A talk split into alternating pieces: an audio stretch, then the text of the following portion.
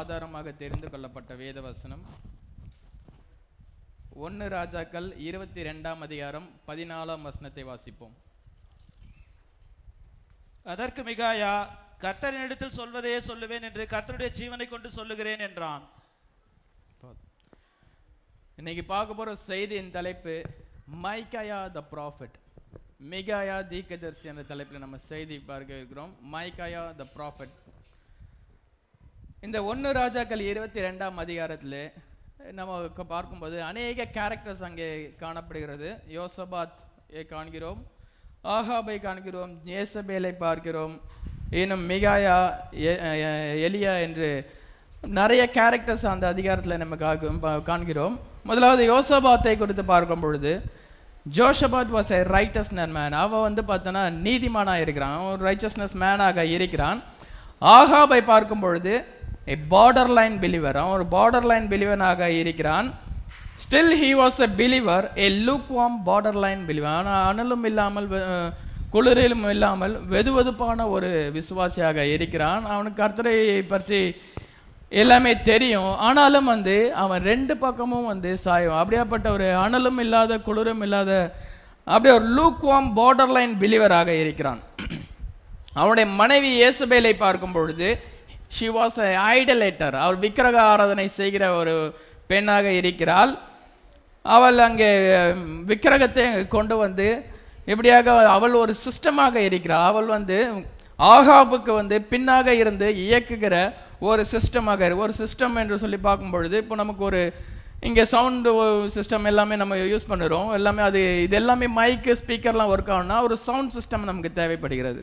அது எல்லாமே அதுதான் வந்து இந்த எல்லாவற்றும் இயக்குகிறதா இருக்கிறது. அதே போல ஏசபேலை வந்து அங்கே ஆகாபை வந்து பின்னால் இருந்து இயக்குகிறவளாக இரு இருக்கிறாள். அவள் ஒரு ஐடலேட்டராக இருக்கிறாள். அவள் வந்து and she run the throne த்ரோனுக்கு பின்னதாக she was the power behind the throne அவள் சிங்காசனத்துக்கு பின்னாக இருந்து அவள் அவளுடைய ஆலோசனையின்படி அங்கே இயங்குகிறவனாக ஆகாப் காணப்படுகிறான்னு பார்க்குறோம். இப்பொழுது யோசபாத்தை பார்க்கும்பொழுது அவன் ஒரு நீதிமானாக இருக்கிறான். அவன் வந்து கர்த்தரால் அழைக்கப்பட்ட ஒரு மனுஷனாக இருக்கிறான்.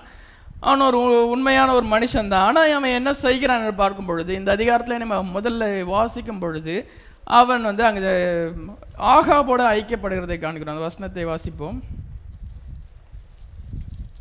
ரெண்டு பேரும் அங்கே மீட் பண்ணுகிறதை மூன்றாம் வருஷத்தில் யூதாவின் ராஜாவாகிய யோசபாத் இஸ்ரவேலின் ராஜா ராஜாவிடத்துக்கு போயிருக்கும் போது இஸ்ரவேலின் ராஜா தன் ஊழியக்காரரை நோக்கி கீழையாத்தில் உள்ள ராமோத் நம்முடையது என்று அறியீர்களா? நாம் அதை சீரிய ராஜாவின் கையிலிருந்து பிடித்துக் கொள்ளாமல் சும்மா இங்க சொல்லி- யோசபாத் என்ன செய்கிறான்? ஆகாப்பின் இடத்திலே அவன் செல்கிறான். ஆகாப்பை மீட் பண்ணும் பொழுது Jehoshaphat went down to fellowship with Ahab அவன் ஆகாப்புடைய அந்த ஃபெலோஷிப் கொள்ளுகிறான் அதனால அவனை என்ன செய்கிறான்? முதலாவது அவனுக்கு கேட்குற காரியம் என்னன்னு பார்க்கும்பொழுது அவங்களுக்கு டிஸ்கஸ் பண்ணும் பொழுது அவன் ஒரு காரியத்தை சொல்லுறான் அது ஒரு பேட் கம்பெனியாக இருக்கு முதலாவது அவன் ஐக்கியப்படுது அந்த ஃபெலோஷிப்பை பார்க்கும் பொழுது அது ஒரு பேட் கம்பெனியாக இருக்கிறது ராங் கம்பெனியாக இருக்கிறது. இன்னைக்கு நாம் வார்த்தையில் இருக்கும் பொழுது அதை நிதானித்து அறிய வேண்டியதாக இருக்கிறோம். இன்னைக்கு வார்த்தையில நம்ம இருக்கும் பொழுது ராங் கம்பெனியை நம்ம வந்து சூஸ் பண்ணக்கூடாது. இங்கே யோசபாத் என்ன செய்தான்? அவன் ஒரு ட்ரூ பிலீவராக இருக்கிறான். இவன் வந்து ஒரு பார்டர் லைன் பிலிவர் லூக்வாம் பிலிவராக இருக்கிறான். அவனோட அவன் ஃபெலோஷிப் கொள்ளும் பொழுது அது வந்து ராங் ஃபெலோஷிப்பாக இருக்கிறது. He got the wrong company ஆனால் நான் நமக்கு வந்து ஒரு சில நேரங்கள் அப்படி ஏற்படும் போது நான் என்ன செய்ய வேண்டும்? Keep out of the company அந்த கம்பெனியை விட்டு நம்ம விலக வேண்டும். உடனடியாக நம்ம அதை ரியலைஸ் பண்ணி வார்த்தையின்படி பார்க்கும் பொழுது எந்த சகோதரன் வந்து ஒரு லூக்வாமாக இருக்கிறார். அவன் லூக்வாம பிலிவரோடு சேரும் பொழுது அவன் என்ன செய்வான்? நமக்கு வந்து ஒரு அவிசுவாசத்தை ஏற்படுத்தி விடுவான். அவன் வந்து தேவையில்லாத வந்து காரியங்களை வந்து வசனத்தை தான் பேசுகிறோம் அப்படின்னு சொல்லி என்ன பண்ணுறான்? அவன் வந்து ஒரு பேட் சுச்சுவேஷன் அங்கே கிரியேட் பண்ணுகிறான். அதனால என்ன நடக்கிறது? ஒரு விசுவாசி கூட உண்மையாக வார்த்தையை விசுவாசிக்கிற ஒரு விசுவாசி கூட அவனுடைய பேச்சில் விழுந்து போகி அவன் வந்து அவிசுவாசிக்கும்படியான ஒரு சூழ்நிலைக்கு அவன் தள்ளப்படுகிறான்.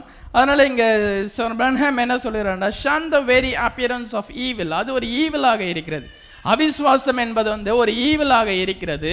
கர்த்தருடைய வார்த்தையை நம்ம விசுவாசிக்கிறோம். ஆனால் அவிசுவாசத்தை ஏற்படுத்துகிற ஆவிகள் இங்கே அதிகமாக காணப்படுகிறது. அதை செய்யும் பொழுது முதலாவது நம்ம செய்ய வேண்டும். அப்படியாக அந்த ஈவிலாக இருக்கும் பொழுது அதை முதல்ல வந்து விட்டு விலக வேண்டும். Hallelujah stay away from it அதை விட்டு விலகி இருக்க வேண்டும்.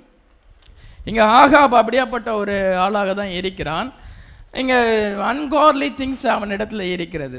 Abstain from everything that's ungodly தேவ பக்தியற்ற செயல் இருக்கிற இடத்தை விட்டு தேவ பக்தியற்ற செயலை விட்டு நாம் விலக வேண்டும். இந்த ஆகாபின் இடத்துல அந்த தேவ பக்தியற்ற செயல் இருக்கிறது. அவன் வந்து அப்படியாப்பட்டவனோடு அங்கே ஃபெலோஷிப் வைக்கும் பொழுது அது ராங் ஃபெலோஷிப்பாக இருக்கிறது. அவன் என்ன செய்கிறான்? அவன் வார்த்தையை தான் வார்த்தை தான் அவன் கோட் பண்ணுவான். இன்றைக்கி இருக்கிற இது உலகம் முழுவதும் வந்து கிறிஸ்தவர்கள் பரவி இருக்கிறாங்க. ஆனாலும் வந்து ட்ரூ பிலீவர்ஸ் இருக்கிறாங்க. எங்கள் லூக்வாம் பிலீவர்ஸ் இருக்கிறாங்க. அவ- அவங்க வார்த்தையை பற்றி அவங்களுக்கு விளக்கம் ஒன்றும் தெரியாதவர்கள் இருக்கும் பொழுது தங்களை அவர்கள் கிறிஸ்தவர்கள் என்று சொல்லிக்கொண்டு ராங் டினாமினேஷனுக்குள்ளே இருப்பாங்க. அவங்களோட நம்ம ஐக்கியப்படும் பொழுது என்ன செய்வாங்க? அவன் வார்த்தையின் மூலமாகவே வஞ்சிக்க பார்ப்பான். அங்கே ஏதேனில வந்து அங்கே சர்ப்பம் ஏவாளை என்ன செய்தது? வார்த்தையின் மூலமாக வந்து ஒரு சின்ன பொய்யை அங்கே சொல்லும் பொழுது ஏவாளுக்கு அங்கே அவிசுவாசத்தை ஏற்படுத்தினா ஏவாளுக்கு அவிசுவாசத்தை ஏற்படுத்தும் பொழுது அங்கே அவள் விழுந்து போகிறதை நம்ம காண்டோம் அதே போல தான் இன்னைக்கு வரைக்கும் சாட்டனுடைய ட்ரிக்கு வந்து அவன் வார்த்தையின்படியே வந்து ஒரு சின்ன ட்விஸ்ட் அங்கே பண்ணி அவன் வந்து அவிசுவாசத்தை ஏற்படுத்துகிறவனாக இருக்கிறான். இங்கே ஆகாபை பார்க்கும் பொழுது அவன் என்ன சொல்லுகிறான்? இந்த ராமோத் கிலியாத் வந்து அது நம்மளுடையதாக இருக்கிற சொல்ல வசனத்தை வாசிப்போம். இஸ்ரேலின் ராஜா தன் ஊழியக்காரரை நோக்கி கீழையாத்தில் உள்ள ராமோத் நம்முடையது என்று அறியீர்களா? நாம் அதை சீரிய ராஜாவின் கையிலிருந்து பிடித்துக் கொள்ளாமல் சும்மா இருப்பானேன்? என்று சொல்லி அவன் ராமோத் கிலியாத் வந்து அது நம்முடையதாக இருக்கிறது என்று சொல்லும் பொழுது அவன் வந்து வந்து வசனத்தை தான் பார்க்குறான். அவனுக்கு ஜோஷுவா வந்து இங்கே எல்லாவற்றையும் டிவைட் பண்ணி கொடுக்கும் பொழுது அவன் அதையும் டிவைட் பண்ணி கொடுத்துருக்கிறான். ஆனால் இப்பொழுது அது யாருடைய கரத்தில் இருக்கிறதுன்னு பார்க்கும்பொழுது அது சீரியர்களுடைய கரத்தில் இருக்கிறது. இந்த devil can show you some mighty good shining reason அவன் ஒரு ஒரு குட் ஷைனிங் ரீசனை காண்பிப்பான். இப்பொழுது இந்த இந்த காரியத்தை நம்ம பார்க்கும் பொழுது ஒரு ஃபிசிக்கலாக நம்ம பார்க்கும் பொழுது அது கத்தோட பிள்ளைகளுக்கு கொடுக்கப்பட்ட அந்த ஒரு லேண்ட் வந்து இப்போ சீரியர்கள் கையில் இருக்குது அது பெற்றுக்கொள்ள வேண்டும் என்றால் என்ன செய்ய வேண்டும்? அது யுத்தத்துக்கு போக வேண்டும். யுத்தத்துக்கு போவதற்கு முன்னதாக நிறைய ப்ரொசீஜர்ஸ் இருக்கிறது. அங்கே கர்த்தரிடத்திலே நம்ம வந்து அதை அவர்கள் விசாரித்து அறிந்து ஆசாரியத்தில் சொல்லி இப்படியாக நிறைய ப்ரொசீஜர் இருக்குது நினச்ச உடனே யுத்தத்துக்கு போக முடியாது. அவங்களோட பிளான் ஓன் பிளான் படி போகக்கூடாது. இஸ்ரேல் ஜனங்களுக்கு வந்து கர்த்தர் வந்து ஒரு லா கொடுத்துருக்கிறார். அவர்களுக்கு எல்லா பிரமாணங்களையும் கொடுத்துருக்கும் பொழுது என்னென்ன காரியங்களை எப்படி செய்ய வேண்டும் என்ற அங்கே பிரமாணங்கள் கொடுக்கப்பட்டிருக்குது. ஏன்னா இவர்கள் இஷ்டத்துக்கு அதை செய்யும் பொழுது தன்னுடைய ஒரு ராஜா வந்து தன்னிச்சையாக செயல்படும் பொழுது அது கர்த்தருடைய பார்வைக்கு பொல்லாப்பானதாக இருக்கும். அதனால் இங்கே வந்து அது சொன்ன அவன் சொன்னது சரிதான். அங்க சீருடைய கையில் இருந்து அதை பெற்றுக்கொள்ள வேண்டும். அது ஒரு பிசிக்கல் வாராக இருக்கிறது. இன்னைக்கு நம்முடைய காலத்தில் வந்து அது ஒரு ஸ்பிரிச்சுவல் வாராக இருக்கு. யூதா முதலாம் அதிகாரம் மூன்றாம் வசனத்தை வாசிப்போம். பிரியமானவர்களே பொதுவான ரட்சிப்பை குறித்து உங்களுக்கு எழுதும்படி நான் மிகவும் கருத்துள்ளவனாய் இருக்கையில் பரிசுத்தவான்களுக்கு ஒரு விசை ஒப்புக் கொடுக்கப்பட்ட விசுவாசத்துக்காக நீங்கள் தைரியமாய் போராட வேண்டும் என்று உங்களுக்கு எழுதி உணர்த்துவது எனக்கு அவசியமாய் கண்டது. பரிசுத்தவான்களுக்கு ஒரு விசை ஒப்புவிக்கப்பட்ட விசுவாசத்திற்காக நீங்கள் தைரியமாய் போராட வேண்டும் என்று சொல்லப்பட்டிருக்கும் பொழுது அது ஆதி அப்போஸ்தருடைய விசுவாசத்தை அங்கே சொல்லப்பட்டிருக்கிறது.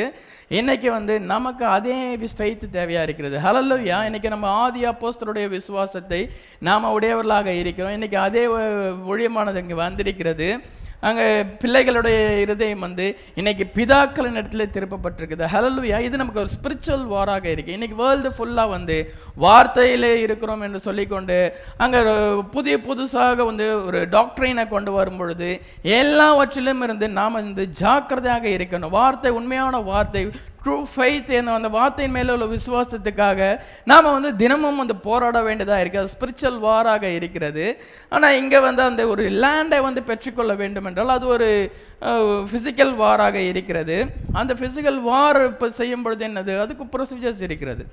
அதன்படி செய்யக்கூடாது ராங் கம்பெனியோட அதை செய்ய வேண்டும் என்று நினைக்கிறான். ராங் கம்பெனி என்ன செய்கிறான்? ஒரு ஷைனிங் ரீசனை கொண்டு வருகிறான்.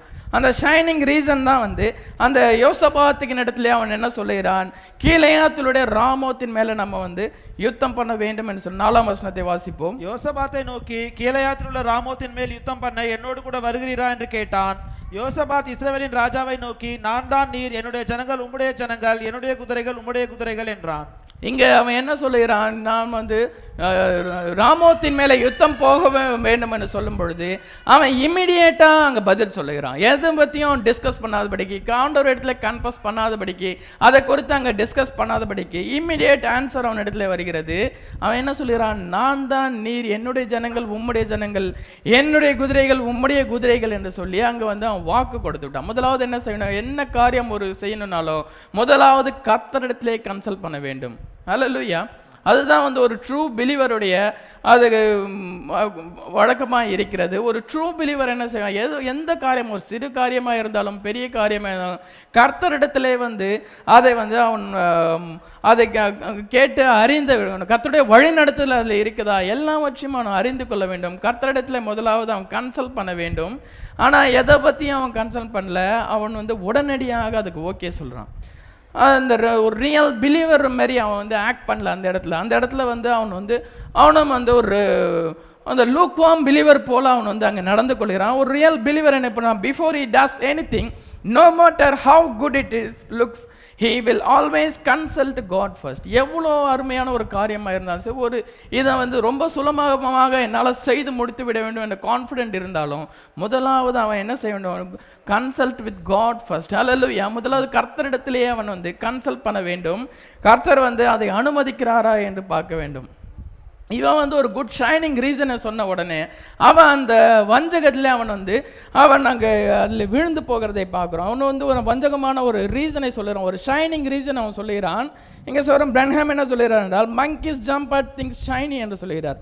மங்க் குரங்குகள் என்ன பண்ணும்? ஏதாச்சும் பளபளப்பாக தோணுனா உடனடியாக போய் அதை எடுத்து கொண்டு வந்துடும். நீங்கள் இன்றைக்கி பார்க்கும்பொழுது நிறையா வீடியோஸ் பா பார்த்துருக்கேன். எல்லாம் ஃபோன் செல்ஃபோனை கையில் வச்சுருக்கும் பொழுது குரங்கு அதை பார்க்குது ஏதோ பளபளப்பாக மின்னுதுன்னு சொல்லிட்டு வேகமாக வந்து அது செல்ஃபோனை கையிலேருந்து பிடுங்கி கொண்டு போயிடும். அது கையில் எது வச்சிருந்தாலும் அதுக்கு பளபளப்பாய் தோணுனா உடனே அதை வந்து பறித்து கொண்டு போய்விடும். அப்படியாப்பட்ட அது குரங்கினுடைய புத்தியாக இருக்கிறது.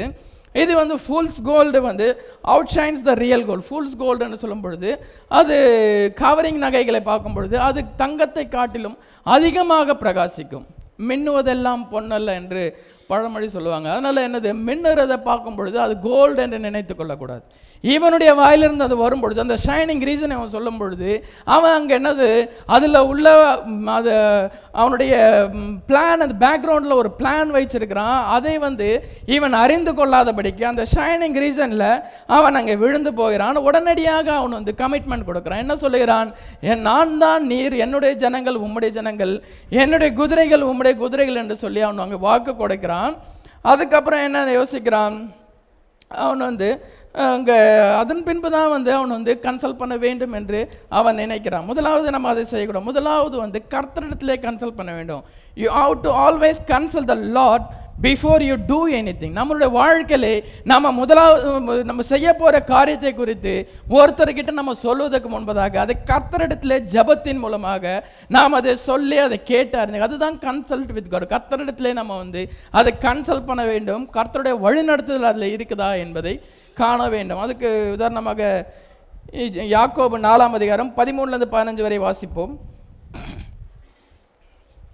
மேலும் நாங்கள் இன்றைக்கு அல்லது நாளைக்கு இன்ன பட்டணத்திற்கு போய் அங்கே ஒரு வருஷம் தங்கி வியாபாரம் செய்து சம்பாத்தியம் பண்ணுவோம் என்கிறவர்களே கேளுங்கள். நாளைக்கு நடப்பது உங்களுக்கு தெரியாதே. உங்கள் ஜீவன் எப்படிப்பட்டது? கொஞ்ச காலம் தோன்றி பின்பு தோன்றாமல் போகிற புகை போல் இருக்கிறதே.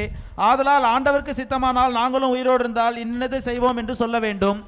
இங்கே சொல் என்ன சொல்லப்பட்டிருக்குது? ஒரு பிஸ்னஸ் செய்ய போகிறோம் என்று வைத்துக்கொள்வோம் நான் வந்து தூரதேசம் போய் ஒரு பிஸ்னஸ் செய்ய போகிறேன் இல்லை ஒரு பெரிய ஜாப் அங்கே பார்க்க போகிறேன் அந்த ஜாப்லேருந்து வருகிற வருமானத்தில் நான் இந்தந்த காரியங்களை செய்ய போகிறேன் என்று அநேகர் வந்து பல மனக்கோட்டையை அங்கே வந்து கட்டுவாங்க. மன அவங்க வந்து பிஸ்னஸே ஆரம்பிக்கிறதுக்கு முன்பதாக அதுலேருந்து வருகிற வருமானத்தை நாங்கள் இப்படிலாம் ஜீவிப்போம் அப்படிலாம் பண்ணுவோம் சொல்லி அவங்க வந்து அவங்க தங்களுடைய சு- சு- சுய சிந்தையின்படி அவங்க அறிக்கை சொல்லுவாங்க. ஆனால் இங்கே பைபிள் என்ன- இங்கே என்ன வசனம் என்ன சொல்லுகிறது என்று பார்க்கும்பொழுது நம்முடைய ஜீவியம் எப்படி இருக்கிறது என்று பார்க்கும் புகையை போல இருக்கிறதுன்னு சொல்லப்பட்டிருக்கு. புகையானது அது எழும்புகிறது அது ரொம்ப அதிகமாக வந்து வரும். ஆனால் கொஞ்ச நேரத்தில் வந்து அது காத்தோட கலைஞ்சு அதுக்கு இல்லாமல் போகும். அதே போல் தான் ஒரு மனுஷனுடைய வாழ்க்கை. அவன் வந்து பிறந்து வளர்ந்துகிறான். திடீரென்று ஒரு நாள் யாரும் எதிர்பாராத நேரத்திலே அவன் மறித்து இந்த உலகத்திலே அவன் காணப்படாமல் போகிறான். இதுதான் அவன் வந்து ஒரு மனுஷனுடைய ஜீவியமாக இருக்கிறது. இருக்கிறது. அது எப்பொழுது அவன் பிறப்பான்? எப்பொழுது அவன் அழிவு வரும் என்பது அது தெரியாததா இருக்கிறது. அதனால என்ன சொல்ல வேண்டும்? ஆண்டவருக்கு சித்தமானால் நாங்களும் உயிரோடு இருந்தால் இன்றை இந்த இந்த இதை செய்வோம் என்று சொல்லுவோம் கர்த்தருக்கு சித்தமானால். இந்த வார்த்தை வந்து எவ்ரி ட்ரூ பிலீவருடைய வாயிலிருந்து அது நம்மளுடைய விசுவாச அறிக்கையாக இருக்கிறது. ஹலலுயா கர்த்தருக்கு சித்தமானால் இதை செய்வோம். பிரதர் நான் வா- ஒரு ஒரு டேட்டை சொல்லி அங்கே வா அந்த டேட்டில் வாங்க மீட் பண்ணணும் என்று சொல்லும் பொழுது கர்த்தருக்கு சித்தமானால் வரும் பிரதர் அப்படின்னு சொல்லும் பொழுது அது கர்த்தருடைய சித்தத்துக்கு ஒப்பு கொடுக்கிறோம். ஹலலுயா அந்த வார்த்தை சொல்லுகிறது அர்த்தம் என்னவென்றால் கர்த்தருடைய சித்தத்துக்கு நான் ஒப்பு கொடுக்கிறேன். அவருடைய வழிநடத்துதல் படி நான் வந்து என்னென்ன காரியங்களை செய்வேன் என்று சொல்லும் பொழுது அது கர்த்தருடைய சித்தத்துக்கு போகும் பொழுது நாம் எதிர்பார்ப்பதை காட்டிலும் அதை செம்மையாக முடிப்பார் கர்த்தர். ஹalleluya அதனால என்ன நம்மளுடைய இந்த சுய சித்தத்தின்படி செய்யாதபடிக்கு எல்லாமே காட்ஸ் வில்க்கு நம்ம ஒப்பு கொடுக்க வேண்டியதா இருக்கிறது. ஹalleluya இவன் என்ன செய்ய வேண்டும்? முதலாவது அவன் வந்து ஆகாப் அவன் இடத்துல கேட்ட பொழுது அவனை உடனே அவனுக்கு சொல்லாதபடிக்கு நான் கர்த்தரிடத்திலே வந்து திட்டமாய் விசாரித்து அறிந்து அதன் பின்பு உனக்கு மறு உத்தரவு சொல்லுவேன் என்று அவன் சொல்லியிருக்க வேண்டும். ஆனால் அவன் இமிடியேட் வந்து ஆன்சர் இமிடியேட் பதில் அங்கே கொடுத்து விட்டான். அதன் பின்பு இப்போ என்ன செய்கிறான்? ஐந்து ஆறு வசனங்களை வாசிப்போம். பின்னும் யோசபாத் இஸ்ரவேலின் ராஜாவை பார்த்து கர்த்தருடைய வார்த்தையை இன்றைக்கு விசாரித்து அறியும் என்றான். அப்போது இஸ்ரவேலின் ராஜா ஏறக்குறைய நானூறு தீர்க்கதரிசிகளை கூடி வர செய்து நான் கீழையாத்தில் உள்ள ராமோத்தின் மேல் யுத்தம் பண்ண போகலாமா? போகலாகாதா என்று அவர்களை கேட்டதற்கு அவர்கள் போம் ஆண்டவர் ராஜாவின் கையில் ஒப்பு கொடுப்பார் என்றார்கள். இங்க என்ன சொல்லிடுறான் இங்க கமிட் முதலாவது கமிட் பண்ணிட்டான். இப்போ ரெண்டாவது என்ன கேட்குறான் யுத்தத்துக்கு போகலாமா வேணாமா என்பதை கர்த்தருடைய தீர்க்கதரிசிகளை கொண்டு அறிய வேண்டும் அப்போ கூட வந்து இவங்க ரெண்டு பேரும் சேர்ந்து வந்து போவது வந்து கத்தருக்கு சித்தமா என்பதை அவன் அறிய அவன் கேட்கவே இல்லை. அவன் கேட்கறது என்ன யுத்தத்துக்கு போகலாமா? என்று அவன் கேட்கும் பொழுது நானூறு தீக்கதரிசிகள் வருகிறாங்க. அந்த ஃபோர் ஹண்ட்ரட் தி ப்ராஃபட்ஸ் வந்து இவர் மனுஷனால் ஏற்படுத்தப்பட்டது. இன்னைக்கு இருக்கிற சபைகள் இன்னைக்கு இருக்கிற ஸ்தாபனங்கள் வந்து அப்படியாக தான் இருக்குது அந்த நானூறு தீக்கதரிசிகளை போல் இன்றைக்கி நிறைய வந்து ஸ்தாபனங்கள் அங்கே அதிகரித்து கொண்டு வருகிறது. எல்லாமே மனுஷனால் ஏற்படுத்தப்பட்டவை. அவங்க மனுஷன் வந்து ஓன் ஆர்கனைசேஷனை கொண்டு வந்து அவன் ஓன் டாக்மாஸ் அண்ட் கிரீட்ஸை உடையவனாக இருக்கிறான்.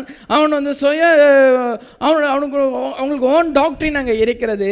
இப்படியாக மனுஷர் வந்து இந்த ஃபோர் ஹண்ட்ரட் ப்ராஃபர்ஸ் வந்து இந்த ஆர்கனைசேஷன்ஸுக்கு அடையாளமாக இருக்கிறது. மனுஷனால் ஏற்படுத்தப்பட்டதாக இருக்கிறது. அவங்களிடத்தில் நம்ம வந்து கர்த்துடைய வார்த்தையை எப்படி எதிர்பார்க்க முடியும்? அவன் வந்து ஒரு ஒரு அனாயிண்டட் ப்ராஃபட்டில் uh, கேட்டிருந்து தான் வந்து அந்த க கர்த்தருடைய வார்த்தையை வந்து அவன் கேட்டு அறிந்து கொள்ள முடியும். இந்த மாதிரியான வந்து மனுஷனால் ஏற்படுத்தப்பட்ட தீக்கதரிசிகளிடத்துலேருந்து அவனால் பெற்றுக்கொள்ள அவங்களும் என்ன சொல்லுறாங்க? கூப்பிட்டு அவங்களிடத்துல விசாரிக்கும் பொழுது நீ போமா கர்த்தர் ஆண்டவர் வந்து ராஜாவின் கையில் ஒப்பு கொடுப்பார் என்று அங்கே சொல்லுகிறதை காணுங்க ஆனாலும் அவன் வந்து அவனுக்கு வந்து அதில் ஒரு சாட்டிஸ்ஃபேக்ஷன் ஏற்படல. யோசபாத்துக்கு அதில் ஒரு சாட்டிஸ்ஃபேக்ஷன் ஏற்படல. தேர் வாஸ் சம்திங் ராங் என்று நினைக்கிறான். ஏதோ ஒரு விஷயம் தவறாக இருக்கிறது. அவனுடைய மனசுக்கு அது வந்து ஒரு ஒரு சாட்டிஸ்ஃபேக்ஷன் அது கொடுக்கவில்லை. அவன் என்ன பண்ணுகிறான் அவன் வந்து ம- இன்னும் வந்து யாராவது இருக்காங்களா? என்று அவன் கேட்டு அறிய வேண்டும் என்று நினைக்கிறேன். இன்றைக்கி இதை க- பார்க்கும் பொழுது இந்த நிசாயா கவுன்சில் அதுதான் ஃபஸ்ட் ஆர்கனைசேஷன் அவங்க வந்து என்ன சொன்னாங்க? நிசாயா கவுன்சில் வரும்பொழுது அங்கே திருத்துவத்தை கொண்டு வந்துட்டாங்க. அந்த வந்து திருத்துவத்தை கொண்டு வரும்பொழுது அவர்கள் என்ன நினைக்கல? வார்த்தையோடு ஒப்பிட்டு பார்க்கல. அவங்க வந்து கத்தனால் அபிஷேகம் பண்ணப்பட்டவர்கள் இல்லை. அவங்க என்ன செய்கிறாங்க? ஒரு கடவுளுக்கு பதிலாக மூன்று கடவுளை அங்கே வழிபட வேண்டும் என்று ஒரு அஞ்ஞான மார்க்கத்தை அவங்க உள்ளே கொண்டு வந்து ஃபஸ்ட்டு ஆர்கனைசேஷன் அதை வந்து அங்கே உருவாக்குனாங்க கர்த்தருடைய வார்த்தையோடு ஒப்பிட்டு பார்க்கல. இவங்க வந்து இவர்களும் வந்து இந்த இந்த- நானூறு நானூறு தசையில் என்ன செய்யல? கர்த்தருடைய வார்த்தையோடு ஒப்பிட்டு பார்க்காதபடிக்கு கர்த்தருடைய வந்து அவர் அவர் அவங்களுக்கு வெளிப்படுத்துவதற்காக காத்திராதபடிக்கு சுயமாக அவங்களே என்ன சொல்லுறாங்க? நீர் போகலாம் வந்து க- ராஜாவின் கையிலே அதை ஒப்பு கொடுப்பார் என்று சொல்லும்? இப்போ யோசபாத்துக்கு என்னது? அவனுடைய இருதயத்தில் வந்து ஒரு சின்ன வந்து ஒரு இன்னும் வந்து அது ஒரு சாட்டிஸ்ஃபேக்ஷன் வரலை. அவன் என்ன பண்ணான் சம்திங் ராங் இருக்கிறது என்று நினைத்து அவன் என்ன செய்கிறான்? ம இன்னொரு ப்ராஃபட்டை வந்து யாராவது இருக்கிறாங்களா? என்று கேட்கான் ஏழாம் வசனத்தை வாசி யோசபாத் தாம் விசாரித்து அறிகிறதற்கு இவர்களை அல்லாமல் கர்த்தருடைய தீர்க்கதரிசி வேற யாரும் இங்கே இல்லையா என்று கேட்டான். அவன் வேற யாராவது இல்லையா என்று கேட்கும் பொழுது அங்கே ஆகாப் சொல்லுகிறான் இன்னொரு ஒரு தீர்க்கதரிசி அங்கே இருக்கிறார்னு என்று அவனுக்கு சொல்லப்படுது அது யார்? என்று பார்க்கும் பொழுது அங்கே இம்லாவின் குமாரனாகிய மிகாயா என்று ஒரு தீர்க்கதரிசி இருக்கிறான். ஆனால் அவன் ஆகாப் என்ன சொல்லுகிறான்? நான் அவனை வெறுக்கிறேன் என்று எ- எட்டாம் வசனத்தை வாசிப்போம் அப்பொழுது இஸ்ரவேலின் ராஜா யோசபாத்தை நோக்கி கர்த்தரிடத்தில் விசாரித்து அறிகிறதற்கு இம்லாவின் குமாரனாகிய மிகா என்னும் இன்னும் ஒருவன் இருக்கிறான். ஆனாலும் நான் அவனை பகைக்கிறேன். அவன் என்னை குறித்து நன்மையாக அல்ல தீமையாகவே தீர்க்கதரிசனம் சொல்லுகிறவன் என்றான். அதற்கு யோசபாத் ராஜாவே அப்படி சொல்ல வேண்டாம் என்றான். அவன் என்ன சொல்றான்? நான் அவனை பகைக்கிறேன் என்று சொல்கிறான் இந்த நானூறு தீர்க்கதரிசிகளை அவன் நேசிக்கிறான். ஏன்னா இவனுக்கு சாதகமாக அவன் அவங்க சொல்லுறாங்க. இவன் ஒருத்தன் மாத்திரம் என்ன பண்ணுறான்? எப்பொழுதுமே அவனுக்கு விரோதமாக சொல்லுறான் அப்படிதான் அவனுடைய வந்து பாயிண்ட் ஆஃப் வியூ அவனுடைய கருத்து என்னென்னா இவன் எப்பொழுதுமே எனக்கு விரோதமாக சொல்லுவான்னு சொல்லும் பொழுது அவன் விரோதமாக சொல்லுறான். கிடையாது. அவன் அவன் தான் கர்த்தருடைய வார்த்தையை சொல்லுகிறான். ஹalleluya இங்கே போதவர் வந்து ப்ரீச் பண்ணும் பொழுது ஒவ்வொரு மெசேஜ்லேயும் வந்து அந்த கடிந்து கொள்ளுதல் இருக்குது. கடிந்து கொள்ளுதல் வரும் பொழுது அந்த கடிந்து கொள்ளுதல் நமக்கு வந்து உள்ளத்திலே நமக்கு வந்து குத்தும் பொழுது அது எனக்கு தான் அந்த கடிந்து கொள்ளுதல் வருதுன்னு ஒரு ஒரு ஒரு சகோதரனுக்கு ஒரு சகோதரிக்கு வரும் பொழுது என்ன செய்ய வேண்டும்? அது குற்றமாக இருக்கு ஏன்னா பைபிள் படி வசனத்தின்படி வந்து இங்கே பாஸ்டர் போதிக்கும் பொழுது அதுக்கு ஒப்பு கொடுத்து அதுக்கு நமக்கு மாற்ற வேண்டியதாக இருக்கிறது. ஹalleluya அதுக்கு அப்படி செய்யாமல் என்னது?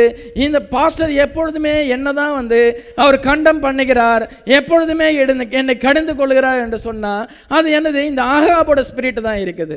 ஆகாப வந்து அப்படி தான் சொல்ல நான் அவனை பகைக்கிறேன் என்று சொல்லுகிறான் அவன் கர்த்தருடைய வார்த்தையை சொல்லுகிற மனுஷன் மிகாயா அவன் கர்த்தரிடத்திலிருந்து வார்த்தையை பெற்றுக்கொண்டு உள்ளதை உள்ளது என்று சொல்லுகிற அந்த மனுஷன் என்ன சொல்லுகிறான்?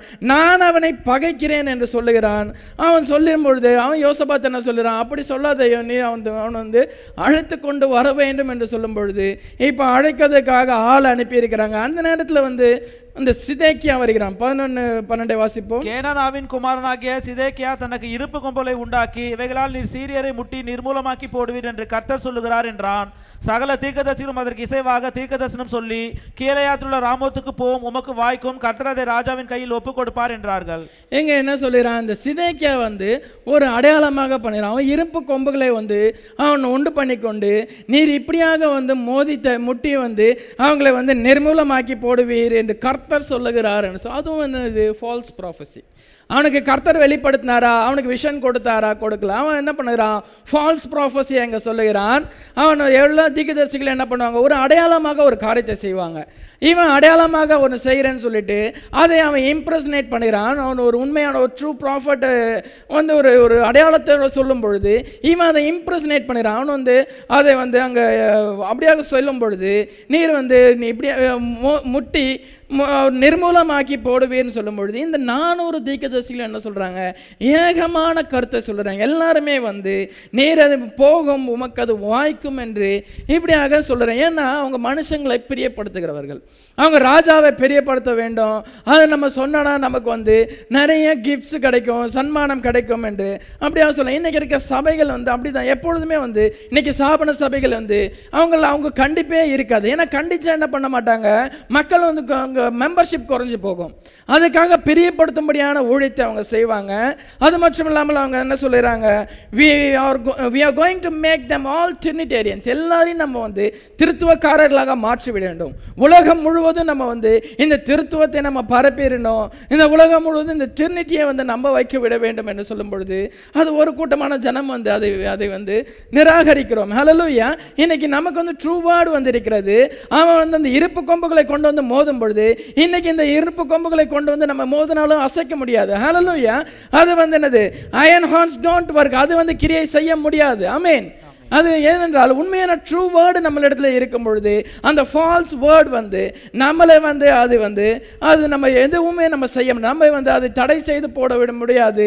அது நமக்கு விரோதமாக வந்து எழும்பி நிற்க முடியாது. ஹலலுயா எப்பொழுதுமே கர்த்தருடைய வார்த்தை உண்மையான வார்த்தை தான். அது ஜெயிக்கிறதா இருக்கிறது. ஆமேன். வந்து வானம் பூமி ஒழுந்து போனாலும் என்னுடைய வார்த்தை ஒழியாது என்று கத்த சொல்லியிருக்க அதனால இந்த வானம் பூமி ஒழுந்து போனாலும் அவர் சொன்ன வார்த்தையானது அது ஒழுந்து போவதில்லை. அது சரியான நேரத்திலே அது நிறைவேறுகிறதா இருக்கிறது. ஹலலுயா எப்பொழுதுமே வந்து கர்த்தர் ஒரு ஒரு உண்மையான கர்த்தரால் அபிஷேகம் பண்ணப்பட்ட மனுஷன் என்ன சொல்லுவான்? எப்பொழுதும் கர்த்தர் சொல்லுகிறதே சொல்லுவான். ஆமேன். அவன் கர்த்தரை ஒரு அவனுக்கு வெளிப்படுத்தின காரியத்தை உள்ளதை உள்ளதென்று சொல்லுகிறவன் தான் வந்து அந்த ட்ரூ ப்ராஃபட்டாக இருக்கிறான். ஒரு ட்ரூ ப்ரீச்சராக இருக்க முடியும். ஆமேன். இந்த மிகாயா என்ன சொல்லுகிறான்? மிகாயாவை இப்போ அழைக்க ஒரு ஆள் சென்றிருக்கிறாங்க. அவன் மிகாயின் இடத்துல என்ன சொல்லுகிறான்? இப்போ நானூறு தீக்கதர்சிகளும் வந்து ராஜா கேட்ட பொழுது எல்லாரும் ஏகமாக ஒரு கருத்தை சொல்லியிருக்கிறாங்க. அதனால் நீங்களும் வந்து நீர் சொல்லி வந்து அவரை பிரியப்படுத்துகிற மாதிரி ஒரு கருத்தை சொல்ல வேண்டும் என்று. இன்றைக்கி அதே தான் வந்து வேர்ல்டு அதை தான் எதிர்பார்க்குது. இன்றைக்கி எல்லாருமே வந்து இன்றைக்கி யுனைட்டாக இருக்க வேண்டும். எல்லா சபைகளும் வந்து ஒன்று கூட வேண்டும். அந்த எக்கனாமிக்கல் வந்து கவுன்சிலில் எல்லாமே வந்து நம்ம ஒன்று எல்லாமே ஒரே இதாக மாறணும். எல்லாரும் ஒரே கருத்தை உடையவர்களாக இருக்க வேண்டும் என்று சொல்லும் பொழுது இன்றைக்கி நம்மளால் அப்படி இருக்க முடியுமா? முடியாது. ஹalleluya ஏன்னா ட்ரூ வேர்டு நம்ம இடத்துல இருக்கிறது. ஆமீன் அவங்க வந்து உண்மையான வார்த்தையை உண்மையான வெளிப்பாட்டை பெறாதபடி இன்றைக்கி வந்து அவங்க ஃபெலோஷிப்பை ராங் ஃபெலோஷிப்பை நாடி போகிறாங்க. இன்றைக்கி நம்ம வந்து நம்ம கர்த்துடைய வார்த்தையிலே நிலைத்து நிற்கிறோம். ஆமீன் எந்த ஒரு காரியமும் எந்த ஒரு ராங் டினாமினேஷனும் என்ன பண்ண முடியாது. ராங் ராங் டாக்டரினும் வந்து நம்மளை வந்து அது வீழ்த்த முடியாது. அது நம்மளை வந்து ஸ்பீச்லெஸ்ஸாக மாற்ற முடியாது. ஏனென்றால் கத்துடைய வார்த்தை இன்னைக்கு நமக்கு முழுமையாக வெளிப்படுத்தப்பட்டிருக்குது ஒரு ராங் டாக்டரினை உடையவனாக ஒரு மனுஷன் வரும்பொழுது அவன் பேசும் பொழுதே கர்த்தர் நமக்கு வெளிப்படுத்துவார். ஹலலுயா இவன் ராங் டாக்டரின் உடையவனாக இருக்கிறான். இவனுக்கு சரியான பதிலை கொடு என்று கர்த்தர் என்ன சொல்வார் அந்த நேரத்தில் நமக்கு அந்த சரியான பதிலையும் அவர் வந்து நமக்கு கொண்டு வருகிறார். ஹலலுயா நம்ம மைண்டுக்கு என்னது? அந்த நேரத்தில் கர்த்தர்வதை வந்து வெளிப்படுத்துகிறார். அவனுக்கு சரியான வார்த்தையை அவன் முன்னே போடும் பொழுது அவன் ஓடிடுவான். ஆமேன் இங்கே என்ன சொல்கிறான்? இந்த ப்ராஃபட்ஸ் வந்து இங்கே பொய்யானவர்கள் இருக்கும் பொழுது அங்கே ஒரு உண்மையான ஒரு தீர்க்கதரிசி இருக்கிறான். ஹலலுயா அவன் மனுஷனுடைய வார்த்தையிலே விழுந்து போகாத ஒருவன். ஆமேன் அவன் கர்த்தரால் வந்து அபிஷேகம் பண்ணப்பட்ட ஒரு ஒரு தீர்க்கதரிசியாக இருக்கிறான். அவன் என்ன சொல்றான் பதினாலாம் வசனத்தை வாசிப்போம். அதற்கு மிகாயா கர்த்தர் என்னிடத்தில் சொல்வதையே சொல்லுவேன் என்று கர்த்தருடைய ஜீவனை கொண்டு சொல்லுகிறேன் என்றான். கர்த்தர் என்னிடத்தில் சொல்லுகிறதே சொல்லுவேன் என்று கர்த்தருடைய ஜீவனை கொண்டு சொல்லுகிறேன் என்று சொல்லுகிறான். ஹalleluya இது ஒரு எவ்வளோ ஒரு போல்டான ஒரு அறிக்கை சொல்லுறேன் கர்த்தர் என்ன சொல்லுகிறாரோ அதை தான் நான் சொல்ல முடியும். I mean every true preacher வந்து அதை தான் சொல்ல முடியும். தன்னோட சுய கருத்தை வந்து அங்கே சபையில் கொண்டு வர முடியாது.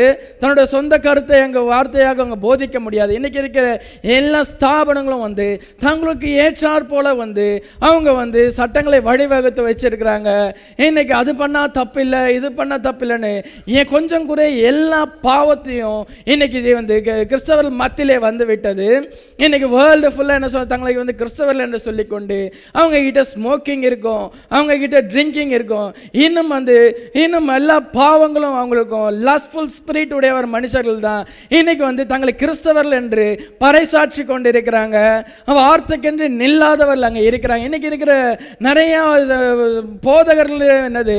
அவர்களே வந்து த பழி அதிக பாவத்திலே இருக்கிறாங்க. ஒரு ஒரு ஒரு ஒரு சிஎஸ்ஐ ஐயரை பற்றி கேள்விப்படும் அவர் என்ன சொல்கிறாங்க எல்லா பாவமும் இருக்குது அவர்கிட்டன்னு சொல்லும் பொழுது எல்லா பாவத்தையும் வச்சுட்டு அவர் சபையில் வந்து அவர் ஆயராக அங்கே காணப்படுகிறார். அவர் கேட்டால் என்ன சொல்லுவார் என்றால் எனக்கு வந்து வருமானம் வருது எனக்கு சம்பளம் கொடுக்குறாங்க நான் வேலை செய்கிறேன் நீ வந்து என்னோட பர்சனல் லைஃபெல்லாம் நீ பார்க்கக்கூடாது என்று சொல்லும் பொழுது இன்னைக்கு வேர்ல்டு அப்படியாக சீர்கெட்டதாக மாறி இருக்கிறது. வார்த்தைக்கென்று நில்லாத மனுஷர்கள் இன்னைக்கு தங்களை கிறிஸ்தவர்கள் என்று தங்களை பரிசுத்தவான்கள் என்று சொல்லிக்கொள்கிற மனுஷர்கள் காணப்படுறாங்க. ஆனால் ஒன்று உலகம் முழுவதும் வந்து தன்னுடைய ம- மனவாட்டியை கர்த்தர் வைத்திருக்கிறார். ஹலலுயா கர்த்தருடைய வார்த்தைக்கென்று நிற்கிற ஒரு சிறிய கூட்டம் இங்கே காணப்படுகிறது. ஆமீன் இந்த நானூறு பேர் மத்தியில் ஒரே ஒரு ட்ரூ ப்ராஃபிட் அங்கே இருக்கிறான். ஹலலுயா அவன் என்ன சொல்லுறான் நான் கர்த்தருடைய வார்த்தையை தவிர வேற ஒன்றை நான் சொல்ல மாட்டேன் என்று சொல்லுறான் ஆனா அவன் அடுத்த வசனத்தை வாசிப்போம். அவன் ராஜாவிடத்தில் வந்தபோது ராஜா அவனை பார்த்து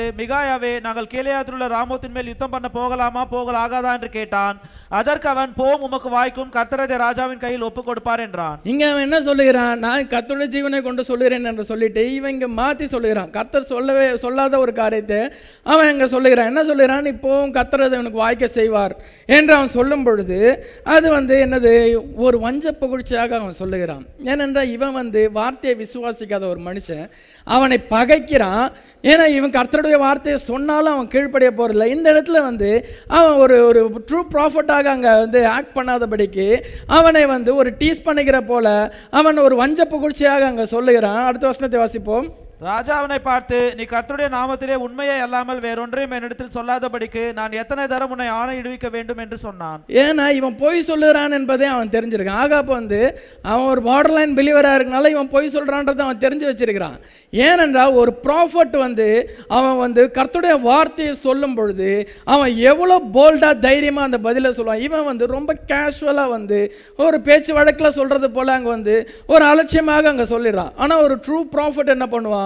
கர்த்துடைய வார்த்தையை சொல்லும் பொழுது அதை பகிரங்கமாக பிரசங்கிப்பான். ஹலலுயா எலியாவை பார்க்கும் பொழுது ரொம்ப ஒரு ஓல்டு ஒரு ஒரு திகதர்சி அவன். அவன் என்ன செய்கிறான்? அவன் ஆகாபின் இடத்துல போய் நாபோத்தினுடைய ரத்தம் நாய்கள் நக்கின அதே ஸ்தலத்திலே உன்னுடைய ரத்தத்தை நாய்கள் நக்கும் என்று அவ்வளோ போல்டாக சொன்னான் அவனுக்கு கண்ணில் ஒரு பயம் கிடையாது. ஹலலுயா ஏனென்றால் கத்துடைய வார்த்தை அதை குறித்து அவன் அதை சொல்றதுக்கு அவன் இடத்துல ஒரு பயம் இல்லை எந்த தயக்கமும் கிடையாது. நீ எவ்வளோ பெரிய ராஜாவை இருந்தாலும் அதுக்காக அவன் பயப்படாதபடிக்கு தைரியமா சொல்லுறான். அது மட்டும் இல்லாமல் பாகால் தீக்கதரிசிகளை அவன் துண்டு துண்டாக அங்க வெட்டி போடுகிறான். அப்படியாக அவ்வளோ போல்டாக காரியத்தை செய்யும் பொழுது இவன் அந்த போல்ட்னஸ்ல அவன் சொல்லாதபடிக்கு இவன் வந்து ரொம்ப கேஷுவலாக அதை சொல்லும் பொழுது அவன் என்ன சொல்லிடுறான் நீ கர்த்தருடைய வார்த்தை நீ சொல்லணும். இப்படி சொல்ல நீ பொய் சொல்லக்கூடாது. உண்மையை சொல்லுன்னு சொல்லும் பொழுது அந்த பதினேழாம் வசனத்தை வாசிப்போம். அவன் இஸ்ரவேலர் எல்லாரும் மேய்ப்பனில்லாத ஆடுகளைப் போல மலைகளிலே சிதறப்பட்டதை கண்டேன். அப்பொழுது கர்த்தர் இவர்களுக்கு எஜமான் இல்லை அவரவர் தம் தம் வீட்டிற்கு சமாதானத்தோட திரும்ப கடவர்கள் என்றார் என்று சொன்னான். இப்போ என்ன பண்றான் அவனோட வாய்ஸ் போல்டா வருகிறது. ஹலலுயா இஸ்ரவேல் எல்லாரும் மேய்ப்பன் இல்லாத ஆடுகள் போல சிதறப்பட்டதை கண்டேன் என்று அவங்க போல்டா அங்க சொல்ல ஏன்னா இது கர்த்தருடைய வார்த்தை. ஹலலுயா இந்த கர்த்தருடைய வார்த்தை அவன் அங்க பகிரங்கமாக அறிக்கை செய்கிறான் அவன் என்ன செய்வான்? நீ வந்து செத்து போவன்றது அவன் சொல்லும் பொழுது அவன் எப்படி எப்படியாங்க இந்த வார்த்தையை அவன் முதலாவது அவங்க அவங்க ராஜாவின் இடத்துல இதை சொல்லுறான் பார்க்கும் பொழுது அவனுக்கு ஒரு விஷன் கர்த்தர் கொடுத்தார். ஆனால் என்னென்ன நடக்க போகுது என்பதை எல்லாமே அவனுக்கு ப்ரிவியூவாக அங்கே வந்து கர்த்தர் அவனுக்கு காண்பித்து விட்டார். இப்போ என்ன செய்கிறான்? அந்த விஷனை கொண்டு போய் அவன் வேர்டோட மேட்ச் பண்ணி பார்க்குறான். Hallelujah he test his vision with the word of God hallelujah கர்த்தருடைய வார்த்தையோட அந்த விஷனை மேட்ச் பண்ணி பார்க்குறான். இன்றைக்கி வந்து நமக்கு என்னது? அதிக சொப்பனங்கள் வரலாம். அநேக வந்து க சொப்பனம் வரும்பொழுது அது எல்லாம் நிறைவேறும் நம்ம காத்திருக்கக்கூடாது அது என்னது? அது கர்த்தருடைய வார்த்தையின்படி இருக்கிறதா? அது கர்த்தர் கொடுத்த சொப்பனமா என்பதை பார்க்க வேண்டும். நமக்கு நம்ம மனசில் ஏதாவது ஒன்று நினச்சி கொண்டு தூங்கும் பொழுது அதன்படியே நமக்கு வந்து சொப்பனம் வரும். ஏதாவது ஒரு காரியத்தை குறித்து அதிக கவலைப்பட்டாலும் வரும் அதிக சந்தோஷப்பட்டாலும் வரும். ஆனால் அது அது வந்து நடக்கும். கர்த்தர் எனக்கு வெளிப்படுத்தினார்னு சொல்லக்கூடாது. இன்றைக்கி வந்து சாபன மக்கள் அதுதான். அவங்களிடத்துல என்ன கர்த்தர் காண்பித்தார் கர்த்தர் சொன்னார் அவர் எனக்கு எல்லாத்தையும் வெளிப்படுத்தினார் வெளிப்படுத்தினார்னு அவங்க வந்து பொய்யை பகிரங்கமாக வந்து சொல்லுவாங்க. அவங்களுக்கு காண்பிக்கிறாரோ இல்லையோ? அவங்களுக்கு அந்த விஷன் உண்மையிலே வந்ததா இல்லைன்னு கூட தெரியாது. அவங்க பகிரங்கமாக அந்த பொய்யை சொல்லுவாங்க. ஆனால் இங்கே என்னது? இவனுக்கு ஒரு விஷன் வந்திருக்கிறது. அந்த விஷனை கொண்டு போய் வேர்டில் வேர்டோட மேட்ச் பண்ணி பார்க்குறான். அந்த வேர்டு என்னது? ஒன்று ராஜாக்கள் இருபத்தி ஒன்று பத்தொம்போதை வாசிப்போம். நீ அவனை பார்த்து நீ கொலை செய்ததும் எடுத்துக்கொண்டதும் இல்லையோ என்று கர்த்தர் சொல்லுகிறார். நாய்கள் நாபோத்தின் ரத்தத்தை நக்கின ஸ்தலத்திலே உன்னுடைய ரத்தத்தையும் நாய்கள் நக்கும் என்று கர்த்தர் சொல்லுகிறார் என்று சொல் என்றார். இங்க எலியாவுடைய ப்ராஃபஸியை பார்க்குறான். எலியா என்ன ப்ராஃபஸி கொடுத்திருக்கிறான்? அவன் வந்து நீ நாபோத்தினுடைய ரத்தத்தை நாய்கள் நக்கின ஸ்தலத்திலே உன்னுடைய ரத்தத்தை நாய்கள் நக்கும் என்று. அங்கே எலியா திக்கதசி ஒரு ப்ராஃபஸி சொல்லியிருக்கிறான். அப்படி ப்ராஃபஸி சொல்லியிருக்கும் பொழுது அவன் மேலே சாபம் இருக்கிறது. ஆகாப் வந்து சபிக்கப்பட்டவனாக இருக்கிறான். அவன் வந்து ஒருவனை வந்து கொலை செய்து அவனுடைய ந- நிலத்தை வந்து அவன் அபகரித்திருக்கிறான். அப்படியாப்பட்ட இருக்கும் பொழுது ஒரு அனாயிண்டட் ப்ராஃபட் வந்து அவனை வந்து சபித்து விட்டு போயிருக்கிறான். கத்துடைய அந்த சாபமானது அவன் மேலே இருக்கும் பொழுது how can we bless what God has cursed கர்த்தரால் வந்து சபிக்கப்பட்ட ஒரு மனுஷனை நான் எப்படி ஆசீர்வதிக்க முடியும்?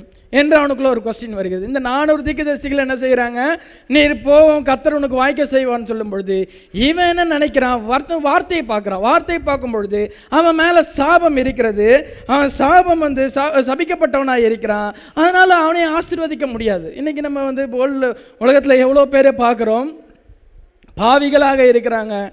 அவங்களிடத்துல போய் காட் bless யூன்னு சொல்ல முடியாது. அவங்க என்னது? அவன் கொடுத்து விட்டு போதையில் வர்றவனை பார்த்து காட் பிளஸ் யூ பிரதர் அப்படின்னு சொல்ல முடியுமா? அவன் சபிக்கப்பட்டவனாக இருக்கான் அவன் வந்து பாவத்திலே அவன் வந்து திளைத்து கொண்டிருக்கிறான். அவனுக்கு வந்து வார்த்தை மேலே வாஞ்ச இல்லாதபடிக்கு உலகப்புறமான பாவத்தில் விழுந்து போயிருக்கிற அவனை போய் நம்ம வந்து உம், ஆசீர்வதிக்கணும். அவனுக்கு என்னது? வார்த்தையை சொல்லி அவனை திருத்திக்குள்ளே கொண்டு வந்து ஒருவேளை அவன் மனம் திரும்பினா அதன் பின்பு நம்ம வந்து கர்த்த அவனை ஆசீர்வதிக்க முடியும். ஒரு அனாயிண்டட் ப்ரீச்சர் வந்து அவனுக்காக வந்து அவனை வந்து க- கை வைத்து அவனுக்கு ஜபித்து அவனுக்கு வந்து அவனுக்கு பிளஸ்ஸிங்காக அவனை ஆசீர்வதிக்க முடியும். ஆனால் வந்து ஒரு பாவத்தில் இருக்கவனை போய் நம்ம வந்து எப்படி ஆசீர்வதிக்க முடியும்? இவன் அதுதான் நினைக்கிறேன். இவன் ஒரு மேலே வந்து சாபம் இருக்குது. இவனை எப்படி நம்ம ஆசீர்வதிக்க முடியும் அப்படின்னு நினைக்கிறேன். ஏன்னா கர்த்தருடைய வார்த்தை வந்து அது மாறாததாக இருக்கிறது. அது என்னது? அது என்னைக்கு சொல்லப்பட்ட வார்த்தையானது. அது எப்பொழுதுமே மாறாது. அவர் நேற்றும் என்றும் என்று மாறாத தேவனாக இருக்கிறார். அதே போல ஒரு வார்த்தையும் என்னைக்கும் மாறாததாக இருக்கிறது. அவன் மேலே சாபம் வந்து சொல்லப்பட்டிருக்கும் பொழுது அந்த சாபமானது நிச்சயமாக நிறைவேறி ஆக வேண்டும். ஆமீன். அது ஒரு ப்ராஃபஸியாக சொல்லப்பட்டிருக்கிறது. அந்த ப்ராஃபஸி நிறைவேற வேண்டும். அந்த நிறைவேறுகிற நேரம் இது என்பதை அவன் வந்து உணர்ந்து கொண்டான். அவன் வந்து நே- அந்த நேரத்தை அவன் உணர் முதலாவது அவன் பார்த்த காரியம் என்னது? அவன் வந்து Micaiah had based his faith upon his vision first முதலாவது அந்த விஷன் மேலே அவன் விசுவாசம் வைக்கிறான்.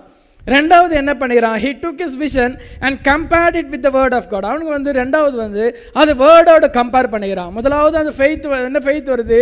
அந்த விஷயம் வந்து கர்த்தர் தான் கொடுத்தாரு அவன் விசுவாசிக்கிறான். அதுக்கப்புறம் அதை கன்ஃபார்ம் பண்ணுறதுக்கு என்ன பண்ணிக்கிறான்? வார்த்தையோடு அதை கம்பேர் பண்ணி பார்க்கும் பொழுது இப்போ தேர்ட் என்ன பண்ணிக்கிறான்? அது ட்ரூ என்று அவனுக்கு வெளிப்படுத்தப்படுகிறது. ஹலலூயா இப்போ ட்ரூன்னு வெளிப்படுத்த பிறகு இவன் அங்கே வந்து பயப்பட வேண்டிய அவசியம் இல்லை. அவன் தைரியமாக சொல்லுகிறான். அவன் என்ன சொல்லுகிறான்? இஸ்ரவேல் எல்லாரும் மெய்ப்பின் இல்லாத ஆடுகள் போல் சிதறடிக்கப்பட்டதை கண்டேன் என்றாங்க அங்கே தைரியமாக சொல்லுகிறாங்க hallelujah God will only bless what is said he would do கர்த்தர் வந்து என்ன சொன்னாரோ அதை நிச்சயமாக நிறைவேற்றுவார். ஐ மீன் அது வந்து மா- அது ஒரு ஒரு ப்ரொஃபஸி சொல்லப்பட்டிருக்கும் பொழுது ஒரு தீகதர்ஷனம் சொல்லப்பட்டிருக்கும் போது அது நிச்சயமாக நிறைவேறும். ஐ மீன் ஆஹாபோஸ் எ கர்ஸ்டு பர்சன் அவன் சபிக்கப்பட்டவனாக இருக்கிறான் அவன் இது என்னது? இப்பொழுது வந்து அவனுக்கு அவனோட விஷனை நோக்கி பார்க்குறான் அவனுக்கு என்ன விஷன் கொடுக்கப்பட்ட முதலாவது வந்து சிதறடிக்கப்பட்டதை காண்கிறேன் என்று சொன்னான். இப்போ என்ன சொல்லுகிறான்? பத்தொன்பதுலேருந்து இருபத்தி ரெண்டு வரை வாசிப்போம். அப்பொழுது அவன் சொன்னது கர்த்தருடைய வார்த்தையை கேளும். கர்த்தர் தம்முடைய சிங்காசத்தின் மேல் வீற்றிருக்கிறதையும் பரமசேனை எல்லாம் அவளுடன் அவர் வலது பக்கத்திலும் ஒரு இடது பக்கத்திலும் இருக்கிறதையும் கண்டேன். அப்பொழுது கர்த்தர் ஆகா போய் கீழையாத்துள்ள ராமோத்தில் விழும்படிக்கு அவனுக்கு போதனை செய்கிறவன் யார் என்று கேட்டதற்கு ஒருவன் இப்படியும் ஒருவன் அப்படியும் சொன்னார்கள். அப்பொழுது ஒரு ஆவி புறப்பட்டு வந்து கர்த்தருக்கு முன்பாக நின்று நான் அவனுக்கு போதனை செய்வேன் என்றது. எதினால் என்று கர்த்தர் அதை கேட்டார். அப்பொழுது அது நான் போய் அவனுடைய தீர்க்கதரிசிகள் எல்லாரின் வாயிலும் பொய்யின் ஆவியாய் இருப்பேன் என்றது. அதற்கு அவர் நீ அவனுக்கு போதனை செய்து அப்படி ச- நடக்க பண்ணுவாய் போய் அப்படி செய் என்றார். இங்கே வந்து அங்கே நடந்த ஒரு சீனை வந்து ஒரு ட்ராமாட்டிக்காக வந்து எக்ஸ்பிளைன் பண்ணுகிறான். என்ன சொல்லுகிறான் என்றால் கர்த்தருடைய நீர் வந்து இப்படி போய் விழுந்து போவேன்னு சொல்லி அவன் தொடர்ந்து சொல்லுகிறான். அவனோட விஷனை வந்து அதோட முடிக்கல. அவன் வந்து இன்னும் எலாபரேட் பண்ணி கொண்டு போகிறான் என்ன சொல்லுகிறான்? கர்த்தருடைய வார்த்தையை கேளும் என்று சொல்லி அங்கே வந்து கர்த்தருடைய பட்சத்தில் வந்து வலது பக்கத்தில் இடது பக்கத்தில் வந்து நிற்கிறதை கண்டேன். அவர் வந்து க- கர்த்தர் கேட்குறார் ஆகாப்பு போய் அந்த ராமத்தில் உள்ள கீழத்தில் விழும்படிக்கு வந்து அவனுக்கு போதனை செய்கிறவன் யார் என்று அங்கே கேட்கும்பொழுது எல்லாரும் ஆளாளுக்கு ஒவ்வொரு கருத்து சொல்லுறாங்க. அப்பொழுது ஒரு பொய்யின் ஆவி புறப்பட்டு வந்தது. அந்த ஆவி என்ன சொல்கிறது அது வந்து நான் அவனுக்கு போதனை செய்வேன் என்று சொல்லும் பொழுது எதினால் என்று கர்த்தர் கேட்கிறார். அப்பொழுது அந்த பொய்யின் ஆவி என்ன சொல்லுகிறது? அது அந்த ஆவி என்ன சொல்லுகிறது என்றால் அவனுடைய நான் போய் அவனுடைய தீர்க்கதரிசிகள் எல்லாருடைய வாயிலும் பொய்யின் ஆவியாக இருப்பேன் என்று சொன்னேன் என்னது? நான் போய் அவனுடைய தீர்க்கதரிசிகள் அவன் வந்து ஒரு நானூறு தீர்க்கதரிசிகளை நியமித்து வைத்திருக்கிறான். மனுஷனால் நியமி ஏற்படுத்தப்பட்ட தீர்க்கதரிசிகள் அவருடைய வாயிலே நான் வந்து பொய்யின் ஆவியாக இருப்பேன் என்று அங்கே சொல்லுகிற பொய்யின் ஆவியாக இருந்து அவனுக்கு வந்து நான் வந்து அங்கே போகும் நீ ஜெயிப்பீர் என்று சொல்லி அவனை நான் அங்கே கொண்டு போவேன். அவன் வந்து அதிலே அப்போ வந்து அவன் வீழ்ந்து போவான். So he can get killed to fulfil the word of Elijah என்று சொல்லுகிறது. அங்கே வந்து எலியாவுடைய வார்த்தை நிறைவேற வேண்டும் என்றால் அவன் அங்கே போய் சாக வேண்டும். அதுக்கு என்னது? இந்த பொய்யின் ஆவி என்ன பண்ணுகிறது? இந்த நானூறு தீர்க்கதரிசியில் வாயில் வந்து பொய்யின் ஆவியாக இருப்பேன் என்று சொல்லி இன்றைக்கி வந்து உலகம் முழுவதும் வந்து இந்த பொய்யின் ஆவி நிறைந்த போதகர்கள் தான் காணப்படுறாங்க. அவங்களோட என்னது? எப்பொழுதும் வந்து அவங்க வந்து தங்களை வந்து ப்ராஃபஸி உரைக்கிறேன்னு சொல்லி இன்றைக்கி பைபிளில் பார்க்கும்பொழுது எல்லாம் கர்த்த சொல்லுகிறதாவது என்று தான் சொல்லுவாங்க. அதே போல் பிரன்ஹாம் பார்க்கும்பொழுது தஸ் செய்த த என்று சொல்ல கர்த்தர் சொல்லுகிறதாவது சொல்லும் பொழுது ஒரு போதகர் என்ன சொல்லுகிறார் என்றால் ஐ ப்ரொஃபஸாய் என்று சொல்லுகிறார். நான் தீர்க்க தரிசனம் உரைக்கிறேன் சொல்லும் பொழுது அவருடைய வாயில இந்த பொய்யின் ஆவி தான் இருக்குது.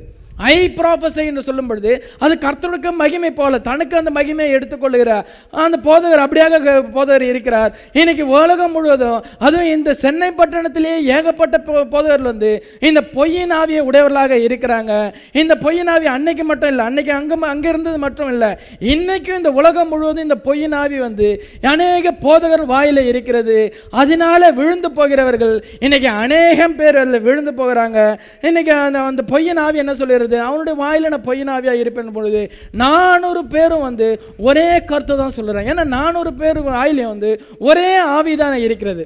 அது என்ன சொல்லிடுது வேறு ஒவ்வொரு ஒவ்வொருத்தரும் ஒவ்வொரு கருத்தை சொல்ல நானூறு பேரும் வந்து வேக மனதாக நீர் போகும் உனக்கு ஜெயம் கிடைக்கும் என்று சொல்லும் பொழுது இவன் என்ன பார்க்குறான்? இவன் யோசித்து பார்க்குறான். இவனுக்கு வந்து கர்த்தரோட வந்து வார்த்தை வந்து அது வந்து ரொம்ப கான்ட்ராஸ்டாக இருக்கிறது. அவங்க சொல்லுறதுக்கும் இவன் பார்த்த விஷனுக்கும் கான்ட்ராஸ்டிங்காக இருக்குது இன்றைக்கி அப்படி தான் நமக்கும் வந்து மற்ற ஆர்கனைசேஷனுக்கும் உள்ள வித்தியாசம் என்ன என்று பார்க்கும்பொழுது அவங்களோட ப்ரீச்சிங்க்கும் நம்மளுடைய வந்து ப்ரீச்சிங்க்கும் அங்கே ஒரு ரொம்ப ஒரு கான்ட்ராஸ்டிங்காக இருக்கிறது. அவர்களால் வந்து இதை ஏற்றுக்கொள்ள முடியாது. இன்றைக்கி நம்ம இன்றைக்கி இந்த பிரைட் மினிஸ்டரில் இருக்கிறோம். இன்றைக்கி ஃபுல்னஸ் ஆஃப் வேர்ட் நமக்கு வந்திருக்கிறது. இந்த வெளிப்படுத்தப்பட்ட வார்த்தையை இந்த என் டைம் மினிஸ்ட்ரி வேர்டை வந்து நம்ம ஜனங்களிடத்தில் போய் சேர்க்க வேண்டும் சொல்லும் பொழுது அவர்கள் என்ன பண்ணுறாங்க? இதை புறக்கணித்து போடுறாங்க. இதை வந்து அவங்க எல்லாரும் ஏற்றுக்கொள்ள முடியாது. ஏன்னா வந்து ஏற்கனவே அவங்க பொய்யின் ஆவினால வஞ்சிக்கப்பட்டு காணப்படுறாங்க. இதை அவங்களால என்ன பண்ண முடியல? இந்த ட்ரூ வேர்டு வரும்பொழுது அவர்களால் ஏற்றுக்கொள்ள முடியல. இன்னைக்கு அந்த மிக மிக தான் சொல்லிடுறான் மிகாயா என்ன பண்ணிடுறான் அவனுக்கு வந்த விஷன் வந்து கான்ட்ராஸ்டிங்காக இருக்குது. அவன் என்ன யோசிக்கிறான் என்றால் வார்த்தையோடு கம்பேர் பண்ணி பார்க்குறான். அது சரியாக பொருந்துகிறது. ஹalleluya இதுக்கப்புறம் வந்து பயம் இல்லை அவன் தைரியமாக சொல்லுறான். அது மட்டும் இல்லை அவன் என்ன நினைக்கிறான்? இந்த எலியா திகதர்சி வந்து அந்த ஒரு அவன் மேலே வந்து அந்த ப்ராஃபஸி சொல்லும் பொழுது அது ரொம்ப நாள் ஆச்சு. Been a long time since Elijah had make this prophecy ரொம்ப நாளுக்கு முன்னதாகவே இந்த ப்ராஃபஸியை சொல்லி ஆகிவிட்டது. இப்பொழுது இவன் என்ன யோசிக்கிறான் என்றால் he knew it was coming to pass hallelujah அது இப்பொழுது நிறைவேறுகிற காலமாக இருக்கிறது என்பதை அவன் உணர்ந்தான். ஆமென் ஏனென்றால் எலியா தீர்க்கதரிசி வந்து அவன் நன்றாக அறிந்திருக்கிறான். அவன் கத்தனால் அபிஷேகம் பண்ணப்பட்ட தீர்க்கதரிசி. ஹலலுயா அந்த கத்தனால் அபிஷேகம் பண்ணப்பட்ட தீர்க்கதரிசி மூலமாக ஒரு தீர்க்க தரிசனம் வந்திருக்கும் பொழுது அது நிறைவேற வேண்டும். அதுக்கு இதுதான் காலம் என்பதை அவன் வந்து வேர்டோட கம்பேர் பண்ணி பார்க்கும் பொழுது கர்த்தர் அவனுக்கு அதை வெளிப்படுத்தினார். ஹலலுயா இன்னைக்கு அதே போல தான் இன்னைக்கு வில்லியம் மேரியம் பிரன்ஹாம் மூலமாக இன்னைக்கு நமக்கு வந்து இந்த ஏழாம் சபை காலத்துக்கு அவன் ஒரு அவர் தூதனாக வந்தார். அது வா- அந்த அவர் மூலமாக அந்த இன்னைக்கு வார்த்தையானது வெளிப்படுத்தப்பட்டிருக்கிறது இன்னைக்கு அநேக தீர்க்க தரிசனங்களை அவர் சொல்லும் பொழுது எல்லாமே நிறைவேறி இருக்கிறது. இன்னும் சில காரியங்கள் நிறைவேற வேண்டி இருக்கிறது. அது இப்போ நிறைவேறும் காலத்திலே நாம் இருக்கிறோம். ஹalleluya அவர் என்ன சொன்னார்? ஒரு பிரைடை கொண்டு போய் வந்து அவர் கர்த்தரிடத்தில் சேர்க்கிறது தான் அவருடைய மினிஸ்ட்ரியாக இருக்கிறது.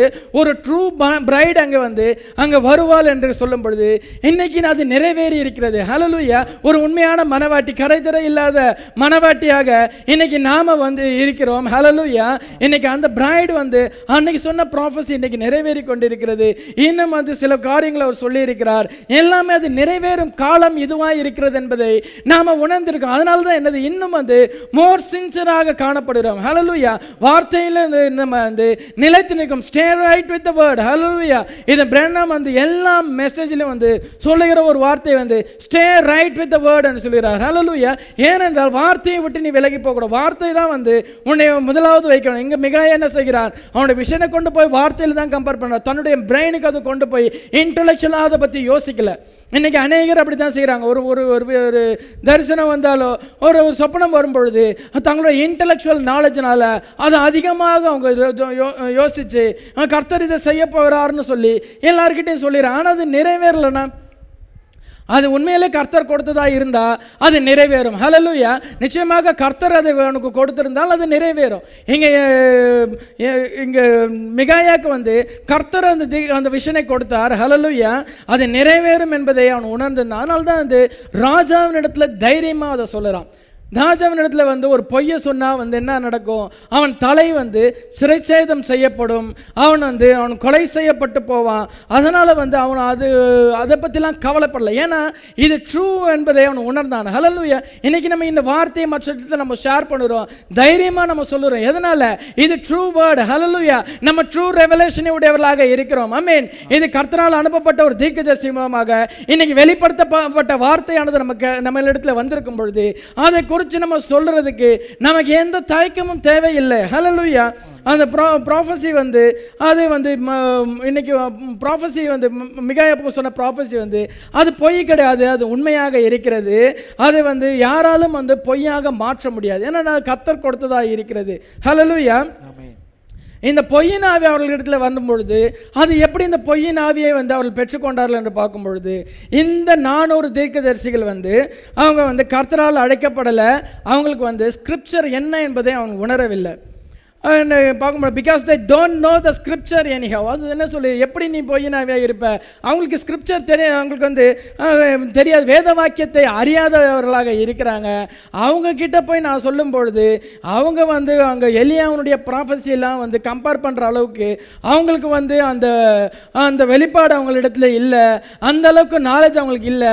அதனால் அவங்க வாயில நான் வந்து பொய்யினாவே இதை சொல்லும் பொழுது அவங்க தைரியமாக இதை சொல்லிடுவாங்க அதிலே வந்து ஆகா விழுந்து போவான் என்று அந்த பொய்யினாவி அப்படியாக வந்து அது ஒரு ட்ரிக் பண்ணுகிறது. அவங்களை ஏன்னா அவங்களுக்கு வந்து அந்த ஸ்கிரிப்சரை வந்து அறியாதவர்களாக இருக்கிறாங்க. வேத வாக்கியம் என்ன என்பதை அறியாத நிர்மூடர்களாக இருக்கும் பொழுது அந்த பொய் வரும் பொழுது விழுந்து போகிறான் இன்றைக்கி சபையில் வந்து வார்த்தையை கேட்கிறோம் இன்னைக்கு ட்ரூ வேர்ட் இங்கே இருக்கிற ஃபுல்னஸ் ஆஃப் வேர்டிங் இங்கே இருக்கிறது. வார்த்தையை கேட்கும் பொழுது ஒரு சிலர் அதில் விழுந்து போகிறாங்க. திடீர்னு சபைக்கு வருது.